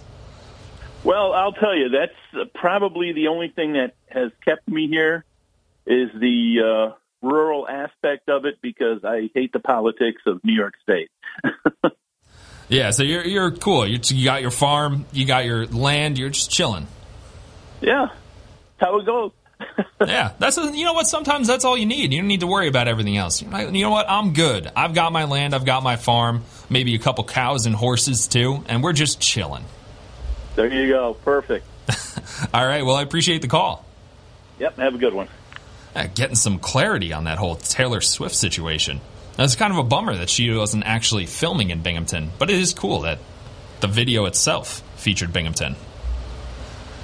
WNBF, what's your name? Where are you calling from? Morning, James. Dave from Binghamton. Dave from Binghamton. How you doing? Not too bad. Um, just to continue on the production conversation. Um, so yeah, the director of Back to December is not from this area. He's from France, actually, and um, he also did Teenage Dream by Katy Perry and uh, yes, Lana Del Rey's Born to Die and Harry Styles' Sign of the Times. So he's very, you know, he's a very good uh, director for music videos for sure. Um, but what's interesting, the reason they chose here is they were they were all down in New York City waiting for snow, and because his vision was to have a snowy area, and the the first location close enough to New York City that had snow in the production period was Binghamton, so that's why he came up here. Um, so that was an interesting um, thing there. But what's also interesting is in movie production, uh, in 1990, Liebestraum was filmed here, and like the whole production was done here, and it was a movie not about Binghamton, but it was 100% filmed in Binghamton. And then the rewrite, um, a few years ago, maybe 2014, 2015. Yeah, I think it was forget 2015. exactly. Yeah, so that one was about Binghamton, but it was filmed close to your home in at CW Post. Yeah, they they do a lot of filming there, and it was actually uh, on my way. The last job I had before I started here uh, was past from my house to get there. I had to go past CW Post or LIU Post, Mhm. I think they like to call it now. Um, but it, that was like a, a regular problem for me was that some days I'd be going out there and all of a sudden there'd be you know big camera crews, big trucks, all this equipment, and they'd all be trying to to fit into the entrance, which is you know it's kind of in a, a heavily wooded area. Uh, and it's not really the entrance itself is not conducive to trucks coming in. So it, it was always a, a little bit of a traffic delay for me in the morning, and that's yeah. I, I get irrationally angry now when I see things being filmed near me because I've just I've dealt with so many problems from it. Like at, at Queens College with the show on Amazon, it was impossible to park there. They had a, a row of paid parking spots, and I I wasn't going like I was going at night. I was working during the day, so I didn't have to worry about you know parking on campus. Like I, I always had three hours on the meter, and that was it, and I was good.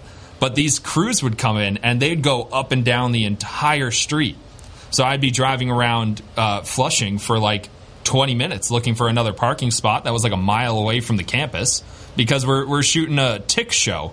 There's a famous actor in a big blue suit, and that's what's really ruining my day today. that that was always an interesting show for sure, and more interesting to hear about the production first.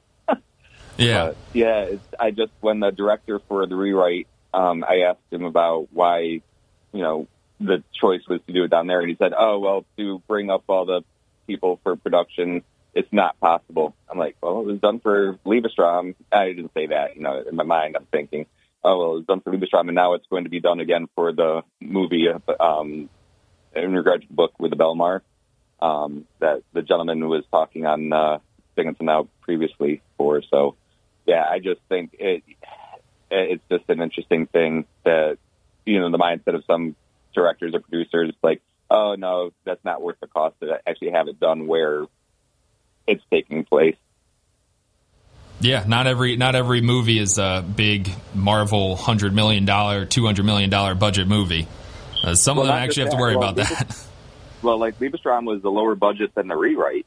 Yeah. Um, but uh, you know, and it's similar. It, you know, it had some similar um, famous people, or not the same people, but you know, it's like a similar caliber of talent in a way. Like Yeah, Hugh Grant and Marisa Tomei, those are stars right there. Yep, and J.K. yep, Uh, and then- J.K. Simmons. Yep. And then in the uh, uh, Liebestraum, Kevin Anderson, who was in Sleeping with the Enemy, Kim Novak, some of the uh, Alicia Witt, they were all in it. Although Alicia was like 15, she was about my age at the time. Um, so she was early on in her career. Uh, but yeah, it, it was, and the, but the director, Mike Figgis, did Leaving Las Vegas, um, and some other interesting movies as well. So that was great to see being produced here. So hopefully more can do it. Um, and then the Binghamton Film Office, what's interesting is that uh, it's great that it's here, but similar to a lot of the, the other things that I all, I constantly mention about this area, they unfortunately just sit and wait um, for for films they don't seek out, or you know, like they could have really worked with the rewrite to say, hey, what can we do to film more here instead of having it completely done, except for a day and a half of filming locally. But um, Syracuse is doing well with their film office, and there's a production uh, company in an old school um, up in Syracuse. So you know we can't just keep following. We need to be um, being ahead of the curve. And like you said, this area has some great scenes, some great areas that they could film in. That's very uh, camera friendly. So we can continue doing that. Hopefully, Yeah, and it's affordable to be here. one hundred percent. Yeah. Wow. Well, thanks for the call. Thanks. Enjoy your day. You too. It's 1031. You're listening to WNBF.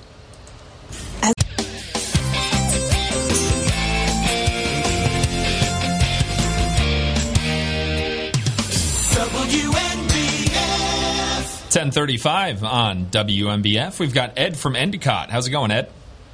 Pretty good. Getting back to that Taylor Swift video, uh, MTV had a write up on it. Now, the guy that was walking down the street was a, a model, Guntar Asmanis, and the dec- uh, director, Yoann Lemoine, uh, decided that, uh, let's see, uh, Taylor Swift's parts were shot in Nashville, and they just say that the winter scenes for Asmanis were shot in upstate New York. Now, what's interesting is how he describes the scene and why he chose it.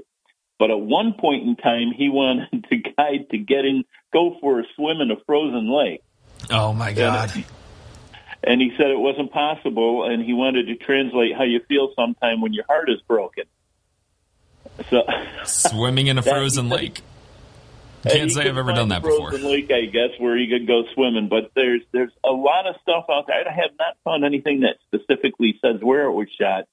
But uh, yeah, if you've worked in the business, I guess you got more inside, uh, more of an inside track on it. But yeah, she was nice and toasty in Nashville, while the guy uh, in the video was walking in the chilly Northeast. yeah.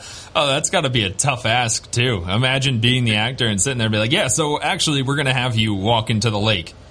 And I said, "Well, isn't it winter in Binghamton, New York? It's like 20 degrees outside." Yeah, yeah, no, that's you know, it's Well, I'll tell you, heartbreak. I don't, I don't know how he says, you know, getting into a frozen lake is a, a broken heart because I've actually been in a frozen lake.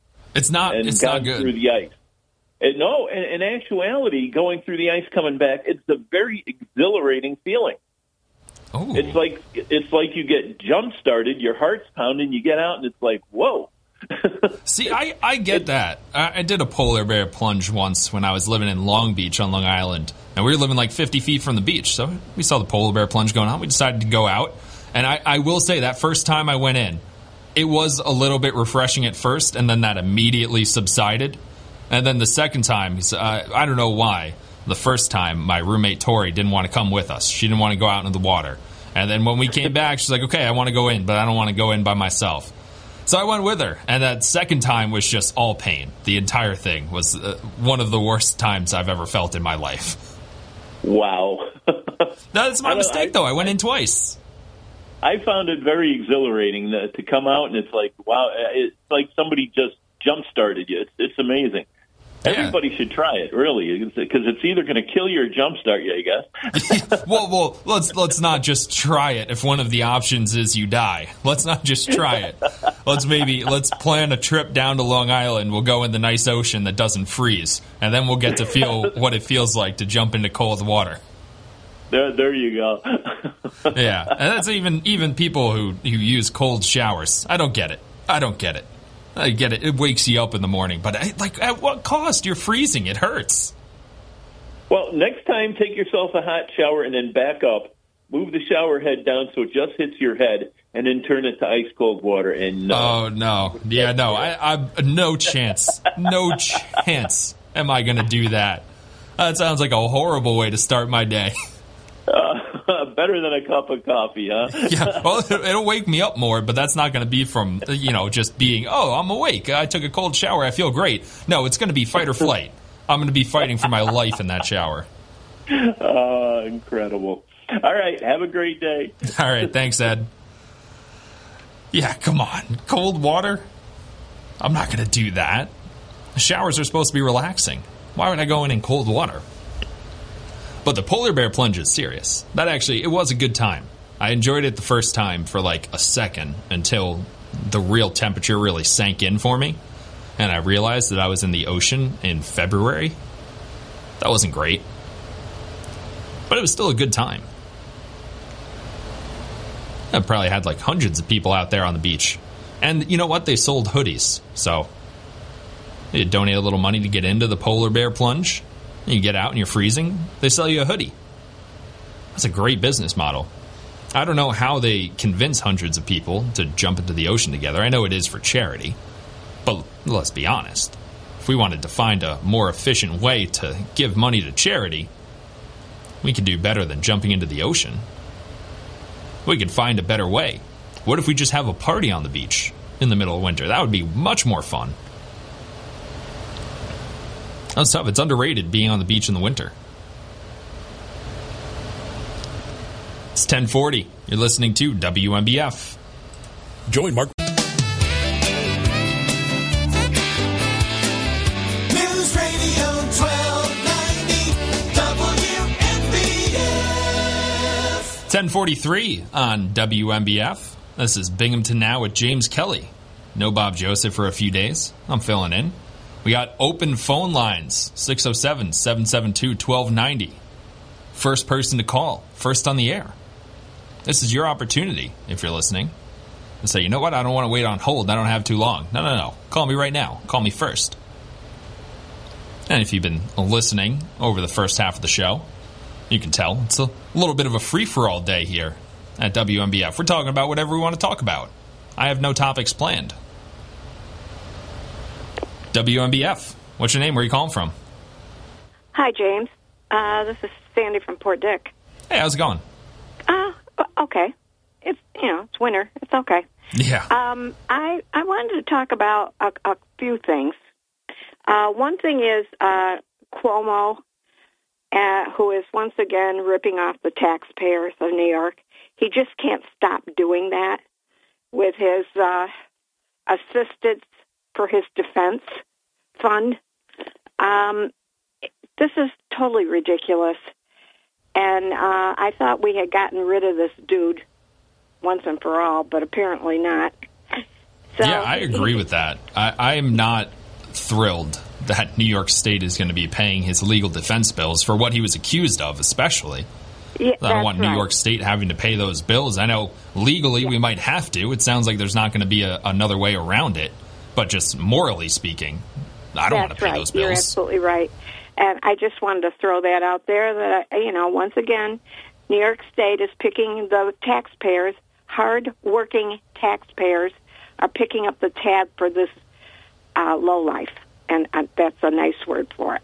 Anyway, uh, that's all I wanted to say about that. But uh, I've heard people talking about the COVID and getting sick after the shots and after the uh, boosters and everything. And I know people who it, that's happened to, even in my own family, and uh, and they've ended up in the hospital for days at a time.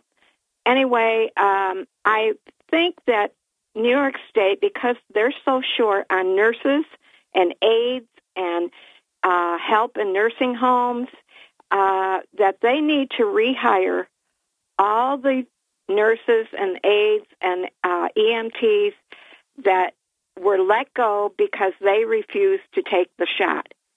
I, I this is ridiculous. Uh, it is their right to refuse the shot. We need the they certainly need the help in the hospitals and nursing homes, and uh, they need to rehire all these people and give them all the back pay. If anyone deserves the back pay, they do. Well, that's what happened in New York City. That that workers who were fired for not being vaccinated, they were reinstated with back pay. I think that was uh, maybe late last week or earlier last week. Well, I, I don't. Is it for the whole state? No, that was just uh, New York City. That was New York Okay. City, uh, and then a judge ruled that these employees had to get back pay. Well, I, I agree with that, and it needs to happen throughout the whole state because people were laid off in upstate, all over the state, from hospitals and and uh, EMTs and nursing homes and everything. Um, and also, uh, we need to never, ever have another shutdown, ever, in this country. It did more damage to this country, to every person that lives here. And I don't care whether they're man, woman, child, whatever. Uh, it did so much damage to this country, and we cannot ever, ever let it happen again. I think when you, Uh, when you have a disease like COVID nineteen, which is a serious disease for a lot of people, I know the vast majority of people recover fine, but because it is so transmissible and because it infected so many people, the grand total of people who ended up dying from COVID nineteen or had long term effects from it was high. It was really high. You know, and, Yeah, and so- we could get thrown something worse in the future than COVID nineteen, and maybe lockdowns are the only way to keep people safe. Uh, no, I, I don't agree with that. I, But I I, if- when you have a, a airborne disease like that, going out in public does dramatically increase your chance of catching it. Well, we've had flu for so long now. We've had we've been through airborne diseases before, viruses and bacterial diseases, and uh, I, I, just shutting down this country is so wrong. It should never ever happen again, and we should never let government happen. Let this happen. And um, that's how, what I have to say about that. I have a question for you because you live down in Long Island where Santos, he was your Yeah. elect. Yeah, he actually he represents my district. Yeah, well, I, I'm just curious as How did he ever get elected? That's I mean, what I've been saying. down there know what kind of a guy this was? Yeah, I know. And here's the thing I know Bob has said it a number of times about the death of local journalism. But coming from Long Island, and, and I had gone to Hofstra University for grad school in journalism, and there were a lot of people who were teaching there who were also working as journalists. I know they work hard, and there's still plenty of them. I mean, not as much as there used to be, especially in the newspaper game, but there are a lot of news organizations on Long Island, and even in New York City, right next door. I mean, it's not like when you're talking about the U.S. House of Representatives, it's not like that's local to Long Island only. That affects everybody. So the, the fact that nobody from from the area that I'm from was able to figure this out until after the election, even the Democratic Party itself, like, hey, you have a candidate in this race, maybe look into your opponent a little bit, find out if there's something there that might help your candidate win. And I'm pretty sure that revealing that everything this guy has said about his entire life story is a lie probably Yeah. would have helped the Democratic candidate win that election. It probably would have if they'd really looked into it. But I, I just found it strange that people didn't look into his background when he was running. I, I mean, this is weird.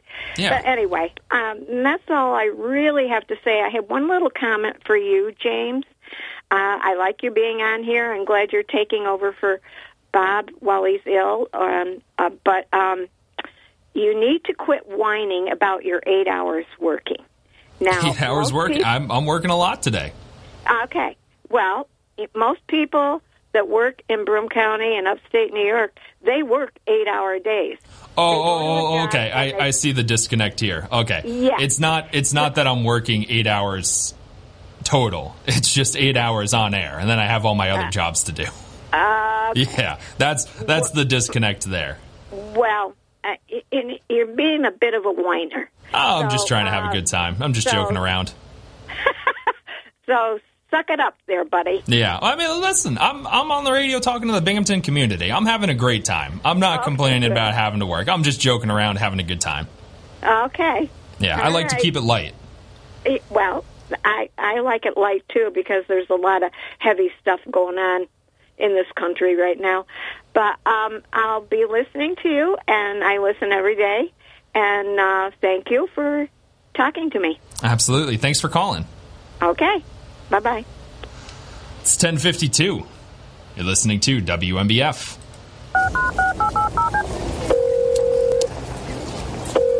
Hey, sweetie, what's going on? Well, honey, I uh, I have some news. Uh, okay, what? All that training paid off. I got the job. Oh, I knew you would get it. So when do you start? When you donate stuff to Goodwill, you help provide job training for people right here in your community. Goodwill. Donate stuff, create jobs. Find your nearest donation center at goodwill.org. A message from Goodwill and the Ad Council. This is a guided meditation on parenting. Take a deep breath in and let go of the time you and your son played basketball and you attempted to slam dunk. Or when you hit that pinata into your neighbor's yard. Let it go. You don't have to be perfect to be a perfect parent. There are thousands of teens in foster care who don't need perfection. They need you. For more information on how you can adopt, visit adoptuskids.org. A public service announcement from the U.S. Department of Health and Human Services, Adopt U.S. Kids, and the Ad Council. This message is for all of you sitting in the passenger seat. And apologies if it gets a little uncomfortable, but how does it feel to be at the mercy of someone who thinks a random text is more important than your life? Someone who takes their eyes off the road while speeding along in a three ton hunk of steel. Freaky, right? Well, why not just ask them to stop? Or better yet, volunteer to text for them. It might be a little awkward, but believe me, you'll live. Learn more at stoptextsstopwrecks.org. Brought to you by the Ad Council and the National Highway Traffic Safety Administration. Ladies and gentlemen, we're back live at the National Butt Out Finals. AJ Langer is all fired up. And there he goes. It's out. He put his butt out in 2.6 seconds. Lori is with AJ. Lori? AJ, how did you get your butt out so quick? Well, I learned the hard way. I burnt the house down. If you smoke, put it out. All the way. Every time. Smoking is the number one cause of preventable home fire deaths. Check out usfa.dhs.gov slash smoking. A message from the U.S. Fire Administration and firefighters everywhere. When I grow up, I want to be a new pair of blue jeans. When I grow up, I I want to be a kid's first computer. I want to be a warm fleece on a cold I wanna be day. a football I want to be a bike that races around the country. I want to be a bench on a forest trail. When I grow up, I don't want to be a piece of garbage. And if you recycle me, I won't be. Give your garbage another life. Recycle. Learn how at iwanttoberecycled.org. Brought to you by This Keep is America News Radio Beautiful and the Ad 1290 Council. AM, WNBF Binghamton. Now on 92.1 FM, W221 EJ E Binghamton, a town square media station. News Radio 1290 WNBF. 1054 on WNBF. I'm getting ready to close out hour number two of Binghamton Now here. We got one more hour to go. If you can't tell, today is just an absolute free for all day for phone calls. There are no rules here. Well, there's some rules. Let's not get it too crazy. There are some rules. But for the most part, we are fully reliant on the phone calls today. I brought no topics to discuss. I am only facilitating the phone caller conversation. Let's see if we can squeeze somebody in before the end of the hour. Someone wants to call in. Maybe got a quick topic to get us to 11 o'clock.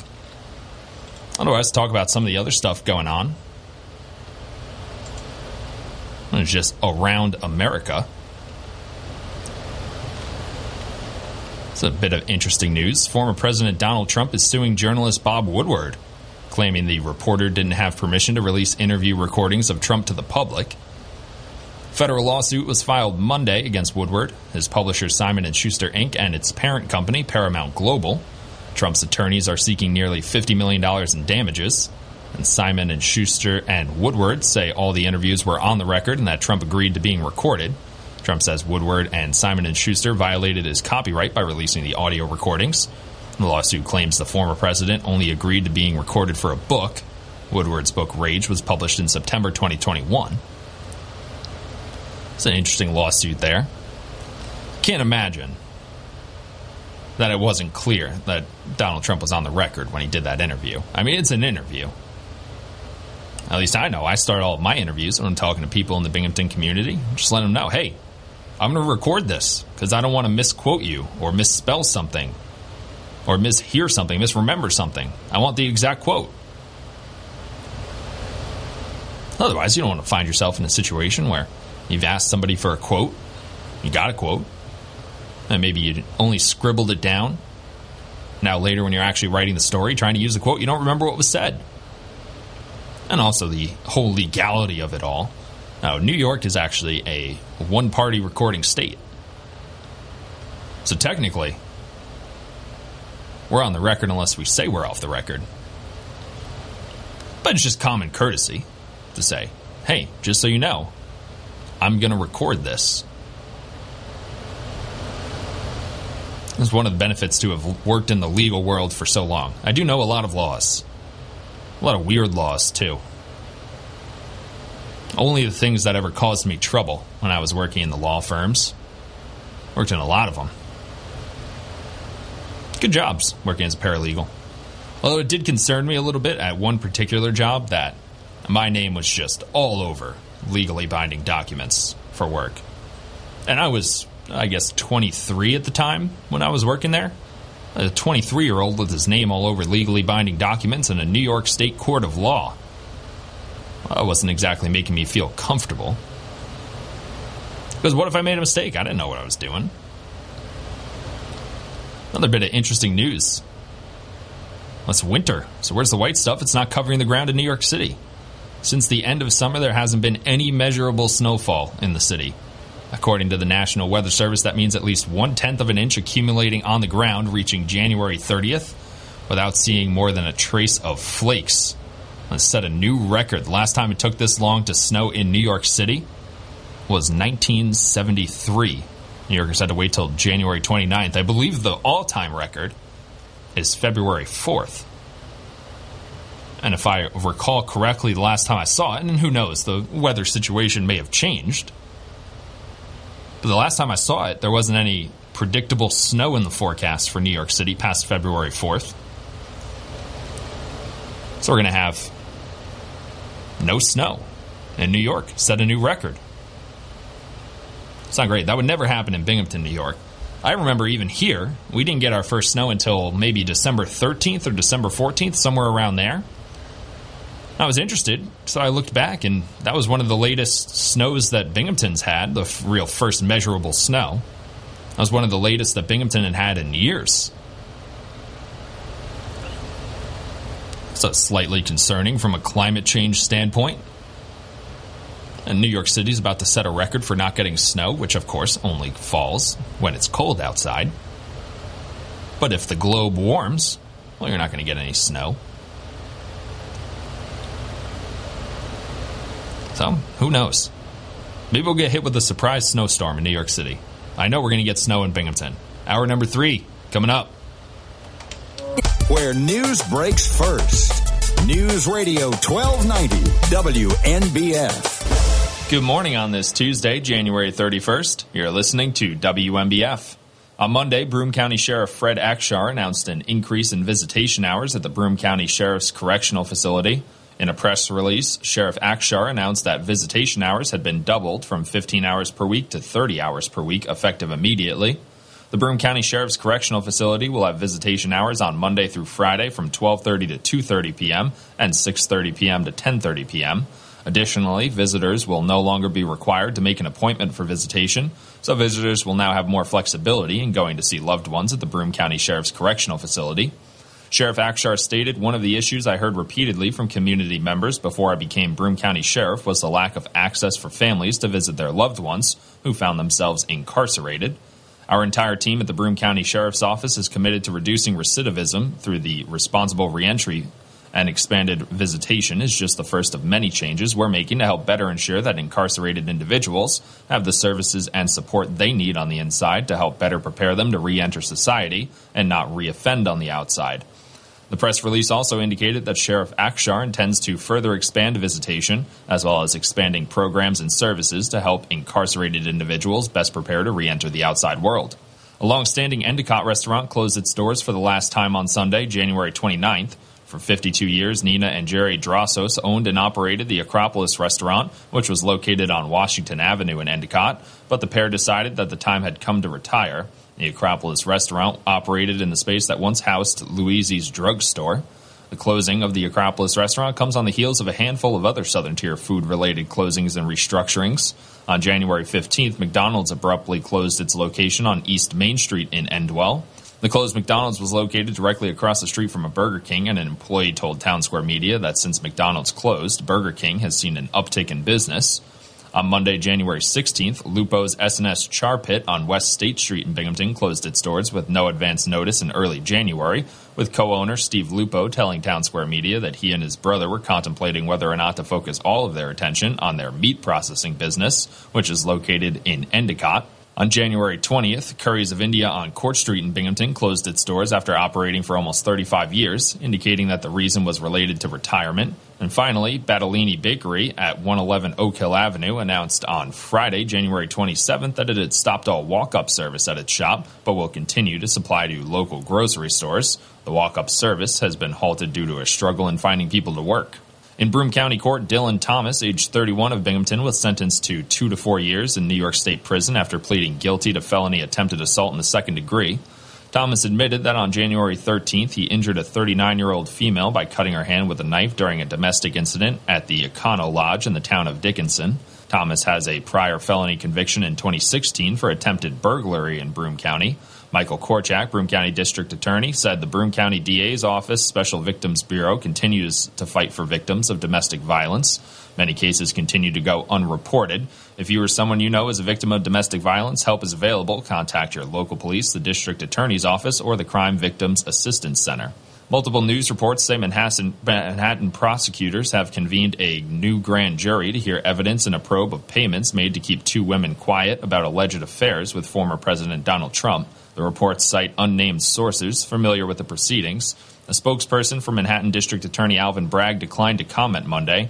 In a post to his Truth Social platform, Trump blasted Bragg as the radical left Manhattan DA and said the new grand jury was a continuation of the greatest witch hunt of all time. Trump has denied having affairs with either woman. President Joe Biden has informed Congress that he will end the twin national emergencies for addressing COVID 19 on May 11th, as most of the world has returned closer to normalcy nearly three years after they were first declared. The move to end the national emergency and public health emergency declarations will formally restructure the federal coronavirus response to treat the virus as an endemic threat to public health that can be managed through agencies' normal authorities. It comes as lawmakers have already ended elements of the emergencies that kept millions of Americans insured during the pandemic. Memphis police say two more officers involved in the arrest, beating, and death of Tyre Nichols have been disciplined. Five Memphis officers had already been fired and charged in the January 7th arrest of Nichols, who was black. Police said Monday that Officer Preston Hemphill was relieved of duty shortly after Nichols's January 7th arrest. The department said later that another officer has been relieved of duty. In total, seven officers have been disciplined for the arrest of Nichols, who died on January 10th. Also, Monday, two Memphis Fire Department emergency medical workers and a lieutenant were fired in connection with the case. And President Joe Biden, a daily rail commuter during his years in the Senate, has visited an aging Baltimore tunnel. It's slated to be replaced with help from the bipartisan infrastructure legislation he signed in 2021. The Baltimore and Potomac Tunnel project would eliminate a bottleneck that delays commuters and travelers up and down the East Coast. It's estimated to cost $4 billion and take a decade to finish. It's the first of two rail related stops this week for Biden, who will visit New York on Tuesday, where another new tunnel is planned, this one under the Hudson River.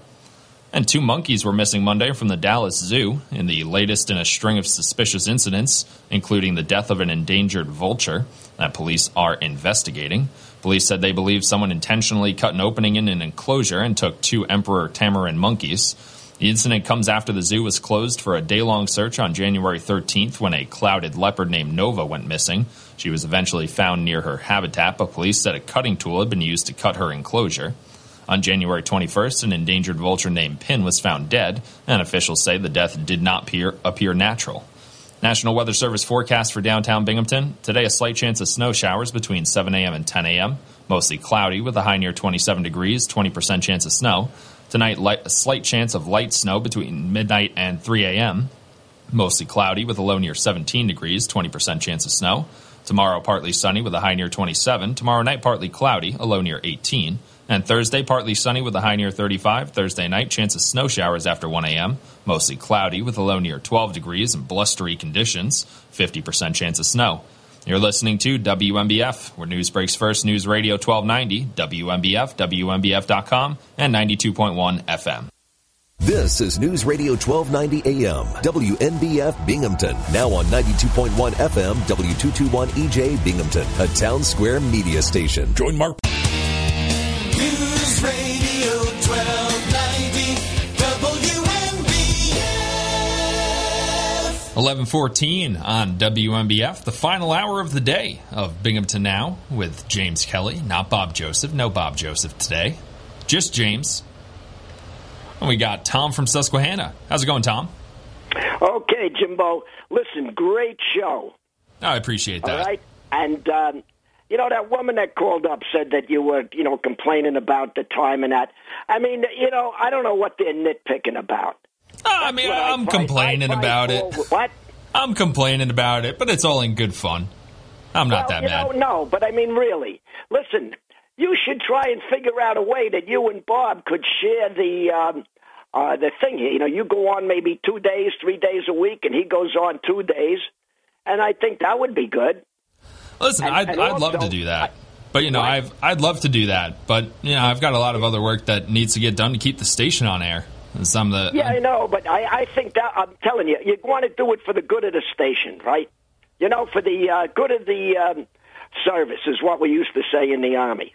yeah, I'll tell you what, I'll I'll try to pop in on Bob from time to time. I'll just drop in like unannounced. Good, good enough. Listen, I just want to say one more thing. I got to get off now because I, I got really got to. I shouldn't have even call, but I got a busy thing to do.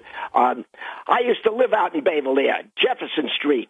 Oh yeah. nineteen- but, but but hold on, that was in 1949, Bobby. Uh, Jimbo. Oh, that is So uh, one of these days, I'll give you a call and see how things have changed. Absolutely yeah. No, I know? never meet anyone from Bayville because you know it's such a small town and it's so separated from the rest of Well, Long Island by by the you know the Jordan Belfort type areas in uh, in Old Brookville. Yeah, but you know what it was? Those were only summer houses in that. Nobody hardly lived out there at that time. Oh I yeah. mean, this was even before those houses that were down there. You know, the only people lived there were on Center Island. You know, they were all year rounders. But you could count them on the thing. You used to have a post office box and everything. Yeah, and But now it's I- ironic that it's you. turned around. Center Island is actually the place that's it's more of a renter's place now, but it's you know renters to like uh, like when Brad and Angelina were filming Mr. and Mrs. Smith when they were filming in New York, they stayed in Center Island, and that's just that's what that area has become now in Bayville, and now the rest of it is all the the permanent homes. I, yeah, but that used to be mansions out there. Remember Oh, yeah. the little the little narrow thing? You know, I mean uh, that place. I can't believe they rent is. Holy God! Well, I haven't been down there in. Uh, well, I haven't been down here in a really long time. I could t- talk about things like pig and whistle, which you probably didn't know, right? Oh, my my mom knew that. She grew up in Bayville too, and her uh, her twin sister. So they were they were around in like the seventies. Oh, well, they they're any earlier than that? Uh, I'm not gonna say because I think she'll get mad at me. Oh, oh, okay. All right. Well, I'm a, I'm 81. All right, listen, Jimbo. I'm sorry. I I really got to get going. Great show. I hope that the station uh, thinks about you and Bobby, uh, you know, doing that. I mean, between the both of you, you guys could be uh, another uh, Abbott and Costello. Oh yeah, I'll, I'll definitely I'll try to get more involved in Bob's show. Listen, No, Bob's show is great. He does a good job with it. Uh, so Yeah, no, you know, I, no don't, I, don't get me me. wrong. I, I fight with Bobby all the time, but uh, Everyone- uh, everyone I haven't does. Been calling up lately because where I'm living down here, I can't get. Sometimes I turn on the radio in the morning, and all I get is static. I'm lucky I'm getting you now because it's a clear day. Yeah, well, you know, we got the app. You can listen on the app. Well, I'm not really a computer type guy. You know what I'm saying? Yeah. I mean, well, I'll I- tell you what. If you figure out the app, it comes a lot nicer. The sound quality is a lot better over the FM waves and on the app. Yeah. Because you know the AM has that in little right, built-in too? static. You get it at you get it uh, uh, live on the app. Uh, it's like a it's like a minute delay. Oh yeah, no, no, no. But I mean, I thought the app was that you get to old shows and stuff. No, no, no. You can listen live on the on the website and on the app. All right, you know what? Uh, I'll take a look. I got one of them. My daughter got me one of these smartphones, so I'll I'll try to take a look. At Oh it. yeah. Well, we got our whole app. You can just download the app. It'll be right there for you. Oh, okay. You know what? I'm going to give it a try. Absolutely. Uh, you know what I'll do? I'll do it today when I get outside there. I got a bunch of stuff that uh, I'm going to be waiting uh, on things. Okay, listen, Jimbo, great show. Uh, and uh, I'm, I was glad. I'm glad I got into it too. I love to hear all uh, the regulars that call up. I Oh, really yeah. miss them. Oh yeah, I miss them too because I don't screen calls anymore. So I, I don't get to talk to them anymore. I hear you. All right, listen. Good luck, Jimmy. Thanks, Tom. Right. Bye bye. Love that from Bayville, New York. I never meet anyone from my hometown because it is it is so out of the way on Long Island to get to Bayville. It's on the North Shore, so people don't even really come from the beach because in and on Long Island you have about halfway through is where glaciers stopped depositing rocks. So if you're on the North Shore, which is where I grew up, the beaches are, are very rocky. It's difficult to like walk around and run around on the beach. A lot of people on Long Island go to the beach, go to the South Shore, which is great. South Shore is perfect. But yeah, Bayville, New York. Love that. I'm going to have to let my mom know that I talked to someone from Bayville, New York. Tom from Susquehanna is from Bayville. Hmm.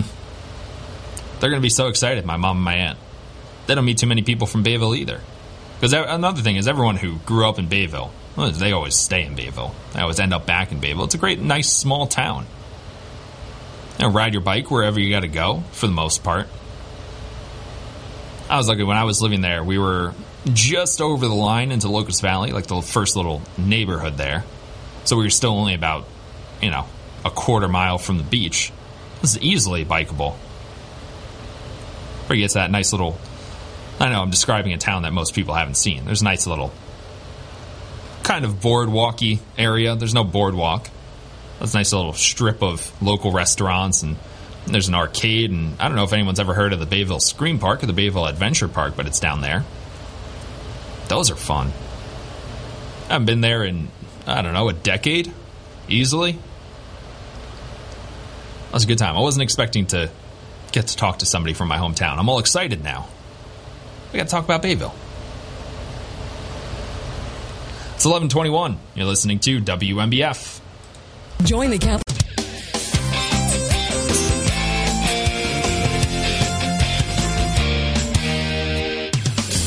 WNBF. 1124 on WNBF. You're listening to hour number three of Binghamton Now with James Kelly filling in for Bob Joseph. We got open phone lines 607 772 1290 if you want to call in.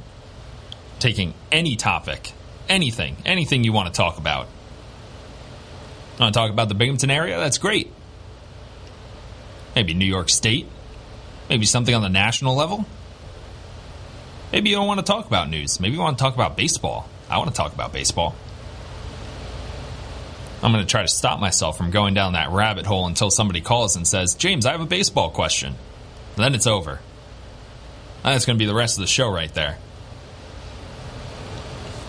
Again, open phone line 607 772 1290. I'm 90% sure that's the correct phone number. No, it is. I know it is.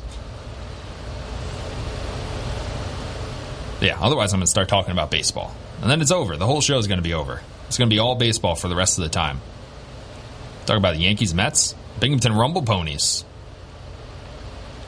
Getting excited for the Binghamton Rumble Ponies this year. I don't think they're going to be a particularly good team. Not at all. The Mets just don't have a lot of their prospects at the double A level. A lot of their top prospects, especially now with Brett Baty and Francisco Alvarez getting the move up to triple A, and both getting a little bit of MLB experience, they're not coming back to Binghamton. That's it for them. But I believe that shortstop Ronny Mauricio is probably likely to start the season at, tri- double A. An interesting player. As a player comp from, I'd say Javy Baez. Which is unbelievably athletic, hits the ball really hard. Occasionally, doesn't have the best command of the strike zone. Well, is liable to swing outside the zone a little bit. But who knows? Maybe I'll be wrong about the Binghamton Rumble Ponies this year. Maybe they'll win the league championship. Who knows? 1126 on WNBF. What's your name? Where are you calling from? Hi, James. It's John from Binghamton. I want to get you off baseball. Get me off baseball. No baseball allowed. Yeah, it's not time for the hot stovers. Oh, no. The hot stove is always John. Yeah, I just had the Hall of Fame voting. Ever been to Cooperstown? I've been to Cooperstown numerous times, but I uh, I uh, never never went to the Baseball Hall of Fame. Uh, Really? Yeah. Uh, Cooperstown's a nice I- town. I- yeah, I I liked baseball when uh, you know I was seven, eight years old, and uh, and of course it was vastly different then.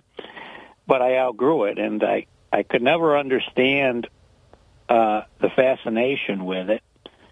I can understand watching your kids play it, but uh, I I could I could never under. Uh, in fact, I think De Niro had that movie, The Fan or whatever, where he he dressed up in the warm up jacket. You know, so I I don't think I've I seen that think one. that yeah, but uh, I I just I I can't understand the uh, the fascination with it, except for gambling. I can understand people that gamble and, and want to watch the game, but Oh, gambling on baseball is impossible. It's just it's too random of a sport. You know, even you, you know, you play three game series against a team. If say it's the Yankees and the Detroit Tigers, like Detroit might win one of those games, even if they shouldn't. Well, the I was I, I've only attended two uh, games. Uh, one was uh, Dodger Stadium when a friend of mine, this is in uh, the '70s, said, "Well, you got to go up to Dodger Stadium," and I said, "Why?" And he was a big baseball guy from USC, and he said, uh, "Well, you got to go see." Uh, I think it was Nolan Ryan. I don't know who it was. He said, "You got to see this guy pitch." He says, "Even if you don't like baseball," said, "Okay, I'll go up." And then one day coming out of a 76ers game early, I uh, I stumbled over to to see the uh, them play on that uh, carpet. Uh, the uh, the Philadelphia team. I I I, I was impressed actually with the look of the late night game in person. I uh, I don't think TV uh, did it justice. Oh, so yeah. I, I was, you know, I was impressed with that. But uh, uh, you know, it's Yeah. uh, You know, my brother and I actually we took a trip to Fenway one time, and I can remember even the difference between Fenway Park and Yankee Stadium was that Fenway was like a movie atmosphere. yeah. Oh, some parks are like that. So you're a Sixers fan? Oh, I was in the in the Dr. J. Darryl Dawkins day. I was, you know. Oh, yeah, But love that. Again, yeah, I mean the uh, the championship wasn't even. I think it was the '82 or '81 uh, championship. Uh, what wasn't even on TV. I mean, the sixth game, it was on tape delay. So that's how. Uh, and it was more like the NBA in those days was more like uh, a jazz. You know, it had a limited following, very limited. You know, a quarter of a house, unless unless uh, the the teams played uh, uh, four uh, four home and four away games, uh, and unless it was a good away team coming in, uh, forget about it. I mean, uh, Buffalo Braves were drawing 800 people at the time, so it was. Uh, and it was interesting because the commissioner of the NBA then was Larry O'Brien, who was the commissioner, former commissioner of the uh, post office. So he did it. But uh, essentially, and, and basketball was very big in the uh, Jerry West, uh, Walt Frazier days. And then within four or five years, uh, you know, it, it completely fell apart. Uh, it was Magic Johnson and Larry Bird that the college game actually brought it back. But uh, I find for the most part, uh, and I, I, I find it ridiculous that, that part of the appeal to basketball is it was played in, you know, uh, on the college level, five and six thousand seat venues and maybe twelve at the most.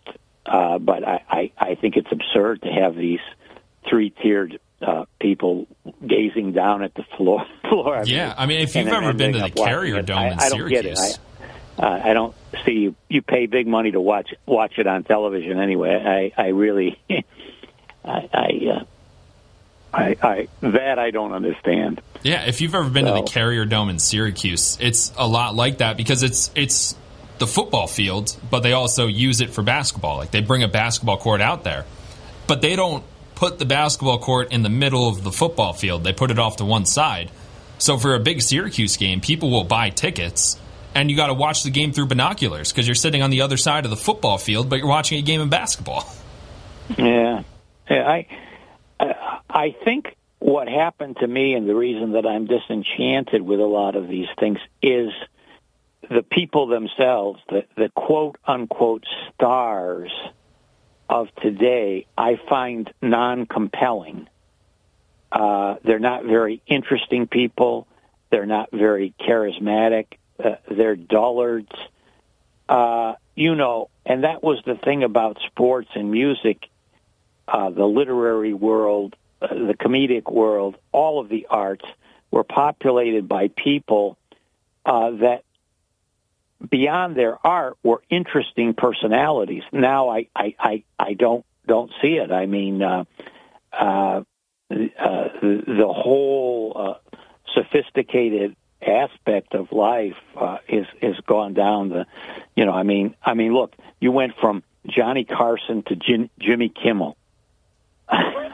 Uh you know you uh you know uh you know it's just it, it, these these people they they you know it's, it's the whole hollywood thing. I mean at one time you had uh you know real movie stars jack lemmon you know and people people are part of the scenery too you know and when you go someplace, when you go on vacation to a city, uh, the people are part of the scenery. And when people essentially all look the same with hoodies and tattoos, uh, spouting out off the F word, uh, that you, you might as well uh, stay home. Uh, it's it's uh, uh, society has disintegrated to the point where uh, it's it's really not interesting, which uh, hopefully, and uh, Trump will regain the presidency.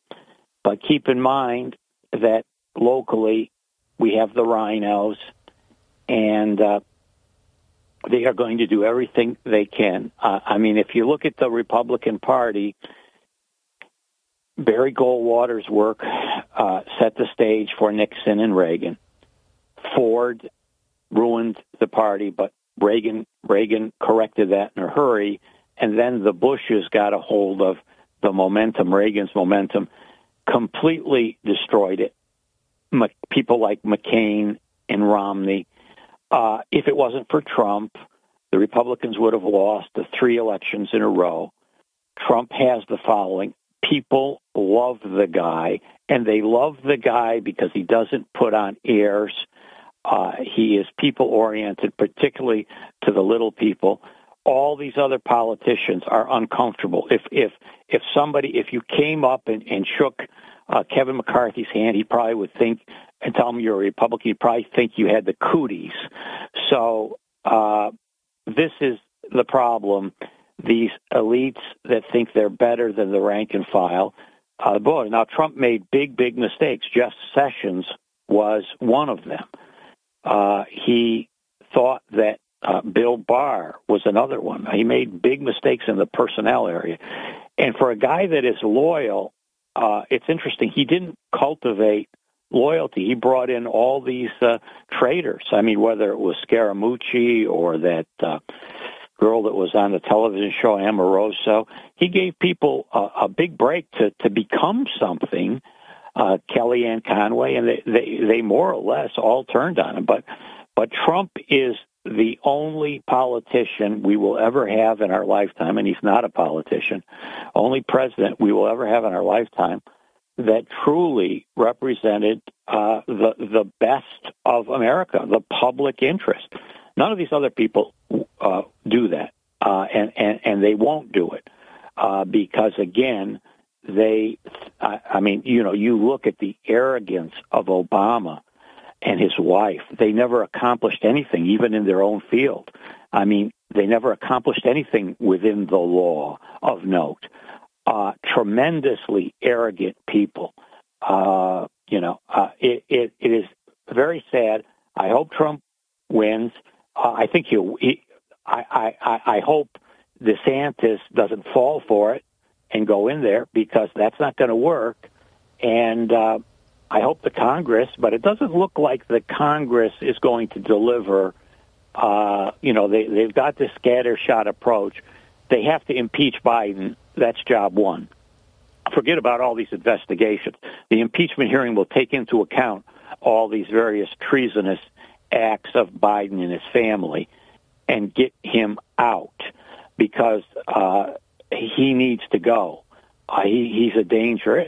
If if and again we're at the we're at the precipice because of Biden's age and Hunter's nightmare and Biden's brother's nightmare has got to be what if Joe has a stroke or dies without pardoning us? Uh, what would that look like? So we're on a very short fuse here, uh, and the United States is going to find out that it's not all that of a Christian co- uh, country. You know, you'll hear this thing. It's a God-fearing country. It's a Christian country. You know, uh, it's not. It's going to be destroyed by. Well, the it's, it's not supposed to be a, a religious country. It's supposed to have religious liberties. It's not supposed to be religious. It just happened to be that the people who founded the country all fell under one religion, so it was heavy, heavily included in the Constitution.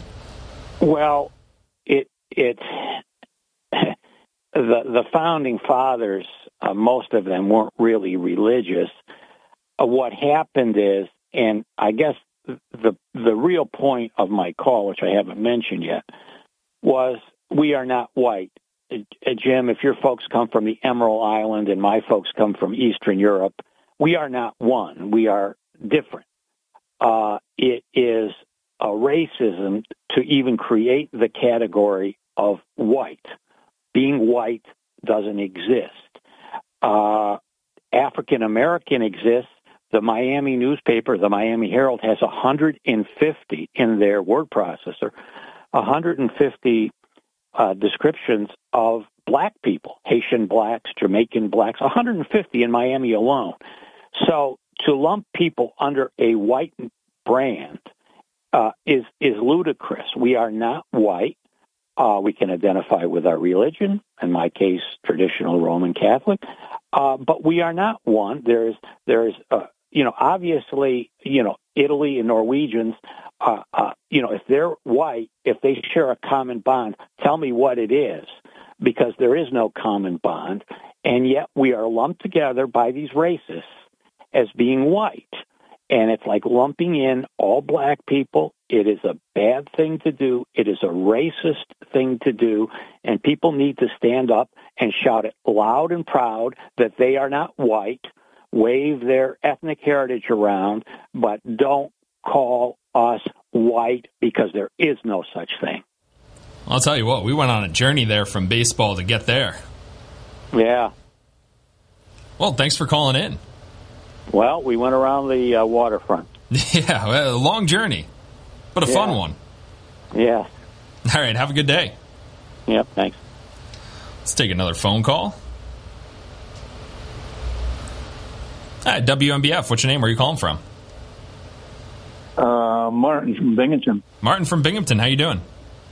Oh, all right, man. And hey, that's all right about talk about baseball. I mean, you know, yeah. Because uh, I only have one picture of a baseball player over here, and it's Roger Maris over here, like John was talking about. You know, and he was eight or nine. But I remember growing up listening to the radio next door. The guy on the front porch, uh, Maris and Mantle. You know, they got 28, they got 29, they got 36, they got 38. That that whole um, year of 61 you know. But uh, I got turned off to Steinbrenner in '84 when he cut the he cut the cord up here. Um, '83 actually, he cut the cord up here so we couldn't see baseball till uh, uh, June, you know. And so I said, "To hell with that." I'm a Met fan anyway, also, so I jumped on the Met bandwagon. But uh, when it comes in on the sports, they're all about baseball. It's still the hardest thing in all the sports. Oh, yes. a 100 mile an hour fastball or a 90 mile an hour curve coming at your head, and then you duck away and look like a fool, and it breaks over. It's in the middle of the plate. Okay, you know, and it's like chess. It's situational, and and then it gets exciting. It's it sets it sets it up, and then it um, it, it takes off from there. You know, so you have to be a little patient with it. You know, but all in all, it's still hardest. And they did a, a study on why there was fewer black people playing baseball because um, they didn't want to get hurt. They didn't want to get hit by the ball because they wanted to play other sports, so which I understand. And plus, there's a lot more to it. You know, you can't. Yeah, I, I, think one of the main causes, and something actually CC Sabathia has taken a particular interest in, is just that you know baseball is such an expensive sport to play, and under the the current economic situation in the United States, it's Yeah, just it is you- what it is, and baseball is expensive. Yeah, and you could take a basketball down to the court by yourself and play and shoot and practice, or you could even Yeah, soccer, football, football, basketball, you need two people. Yeah. That's it. Yeah, right. You know, but um, anyway, that's not what I called. I called about the um, talking about wanting Trump to come back again. I mean, you know, I mean, and uh, they're already talking about who's going to be his running mate. Marjorie Taylor Greene. Oh, Are you kidding me? And, or- and and Matt Gaetz. This is the party. They have. Uh, I just googled it. There's over 170 election deniers, and Trump being the greatest president. What about January 6th? What about Yeah. January 6th? And this, you know, and talking about uh, that girl talked called the woman called you a whiner. Talking about there, there wasn't. They weren't floating that balloon with diapers on on Trump over in England for nothing. You know, talk about a whiner. And this this is what led to January 6th is is that you know there's never been a person that um, denied the election, the transfer of election, and you know people did die, people got hurt and traumatized, and it's all because of that little whiny, what Bill Maher would call a little whiny bee, you know, and which he is, and he's and he and he's talking about uh, that Obama and um, his wife they never did anything and they have no class. Give me a break, will you please? Um, my God, and yeah, I also think you know Stormy Daniels has a new show, and and these guys are talking about Christians. He, he he he did nothing but bamboozle all you Christians. Oh my God, how's how's this? Is it a Christian when you got your four four four day old son at home and you're off having unprotected sex with a porn star? That's a Christian value? Oh my God, please.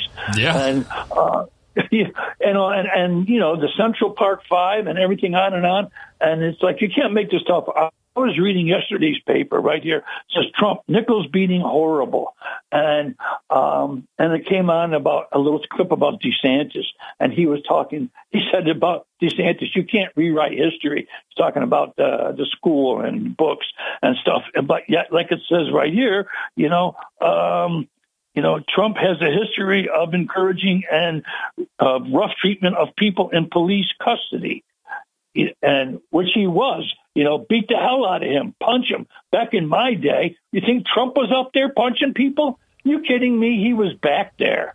You know, and let me. I don't have the time today, but you're not from here, but I know what it's like. I was beaten horribly by the Binghamton police, and and six six of my other friends. This I'll get into this some other time.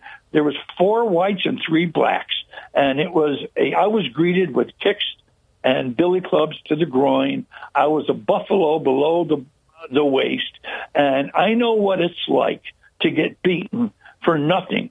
I mean, you know, um, just for asking a question. They they started in on my friends. I really didn't want to get off on that subject, but it just I'm infuriated um, about that. That triggered when I see saw that beating, uh, because that's what happened to me and my other friends, and we're young, 21 years old, and then to be saddled with all these charges that that really hurt my life, and um, it was carried in the papers throughout a week, and then I lost my job, and then uh, the case ended on a Friday and was uh, found guilty. And on Monday, I was let go of my job, and I was. You know, it, it was just disgusting. But I know the point is, I'll get into it some other time. Yeah, it But- sounds like a rough it- situation. it was horrible. And there was blacks and there were whites. And um, we were all from the first ward and we were on our way back home and just something had happened. Um, and I'll make it, I'll make it real quick. Is what happened is that across from the post office, the ladies in the night used to hang out there. Across from the forum, there was a bar, and my friends, one of my friends was going out. Um, his daughter was uh, dating a, a black guy, and they were having a little trouble. So they went over there and they were talking to him, and then they left. When they were getting ready to leave, the ladies in the night had robbed a guy, and the, um, they come running up to the car and they changed the story. Said they were getting uh, chased and robbed, and so he got the license plate. And so when they took off, um, the he got the license plate and gave it to the police.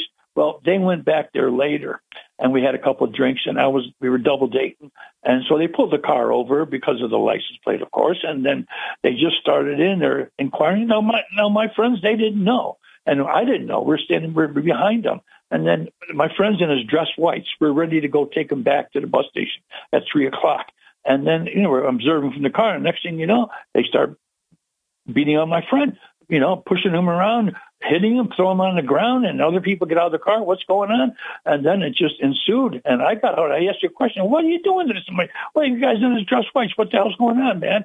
And boom, boom, boom, boom, and that quick. And it was horrible. And we lost the case, and it stayed there for seven years. How come? Why was that? Why was that? And when I go up before the judge, I went to California. I come back, they pick me up. I go down, and who was the judge? My former lawyer, who was a public defender, who defended about four of us. And and it's like, hey, you know, you want me to plead guilty to this? I mean, you know, we all we cried together after that, after we lost that case, because we caught them in so many lies. They said, um, who put CD? These are his initials. He was a mild-mannered little black guy. He looked like Sammy Davis Jr. And we caught him in so many lies. Oh, Officer One put him in. Officer Two put him. In. Officer Three put him in. Well, you know who put him in the police car? Himself. He was. He didn't want to get. He was scared to death. He didn't want to get beat. So, and I, got off the track there because there's a lot more to it. But anyway, the judge asked me, "Well, what do you think is fair?" You know, and I ended up paying like a hundred twenty-five dollar fine. You know, so but that was on my record for Christ's sakes, and my other friends. So I know what it's like to get beat. And other people were saying, "Oh, you you don't fight back." Bullshit. I'm uh, BS. You know, when when you get hit, you're hurting.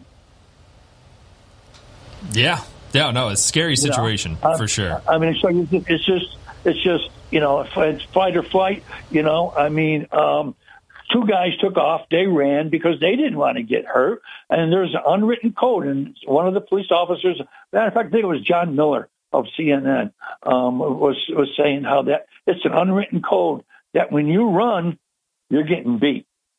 You're getting beat. You're taking off, and but that just triggered all this and um, a second cup of coffee here. But it's like if people don't know that you know it's primal. You're, you're getting the, uh, the s kicked out of you, man. You know you're just I'm just putting up my arms and here they grabbed me by my Jew fro. Uh, and dragged across the street and beaten with the baton. You know, it was horrifying and had plenty of pictures. And why did it take seven years to get um, sentenced?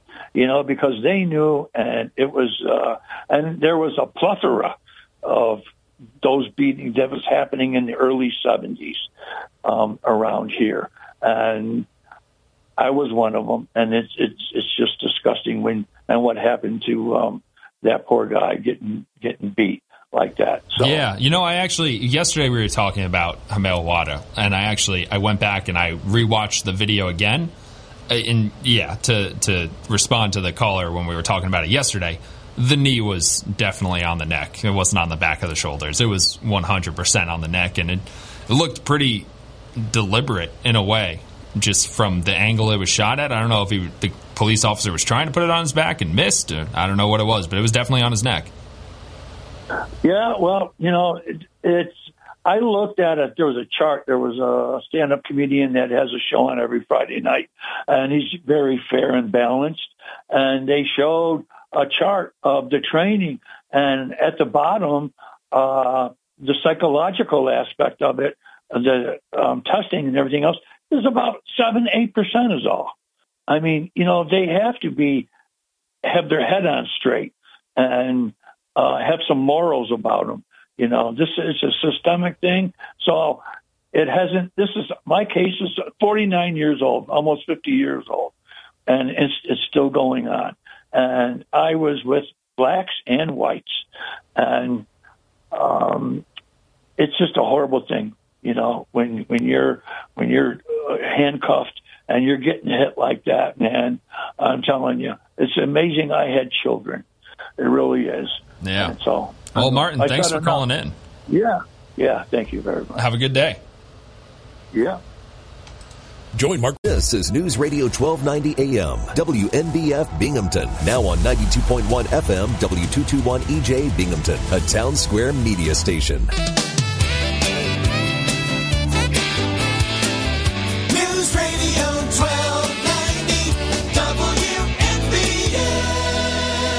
1154 on WNBF, closing in on the end of the show.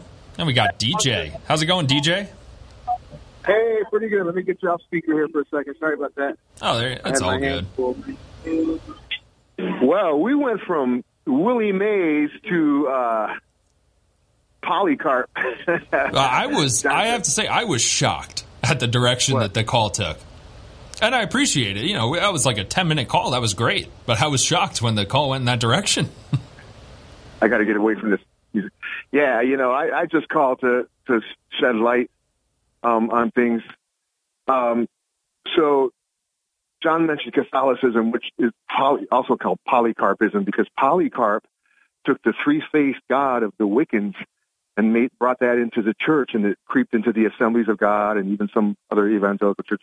Polycarp was a Catholic bishop. He was a, he was a, quite a weirdo, and he took the three-faced God from the Wiccan earth worshippers and made now we have three personalities and all that. But God is one. Deuteronomy six four. Hear, O Israel, the Lord thy God is one. But I want to say to you, James, because you made a comment, and it's cool. Everybody's entitled to their opinion.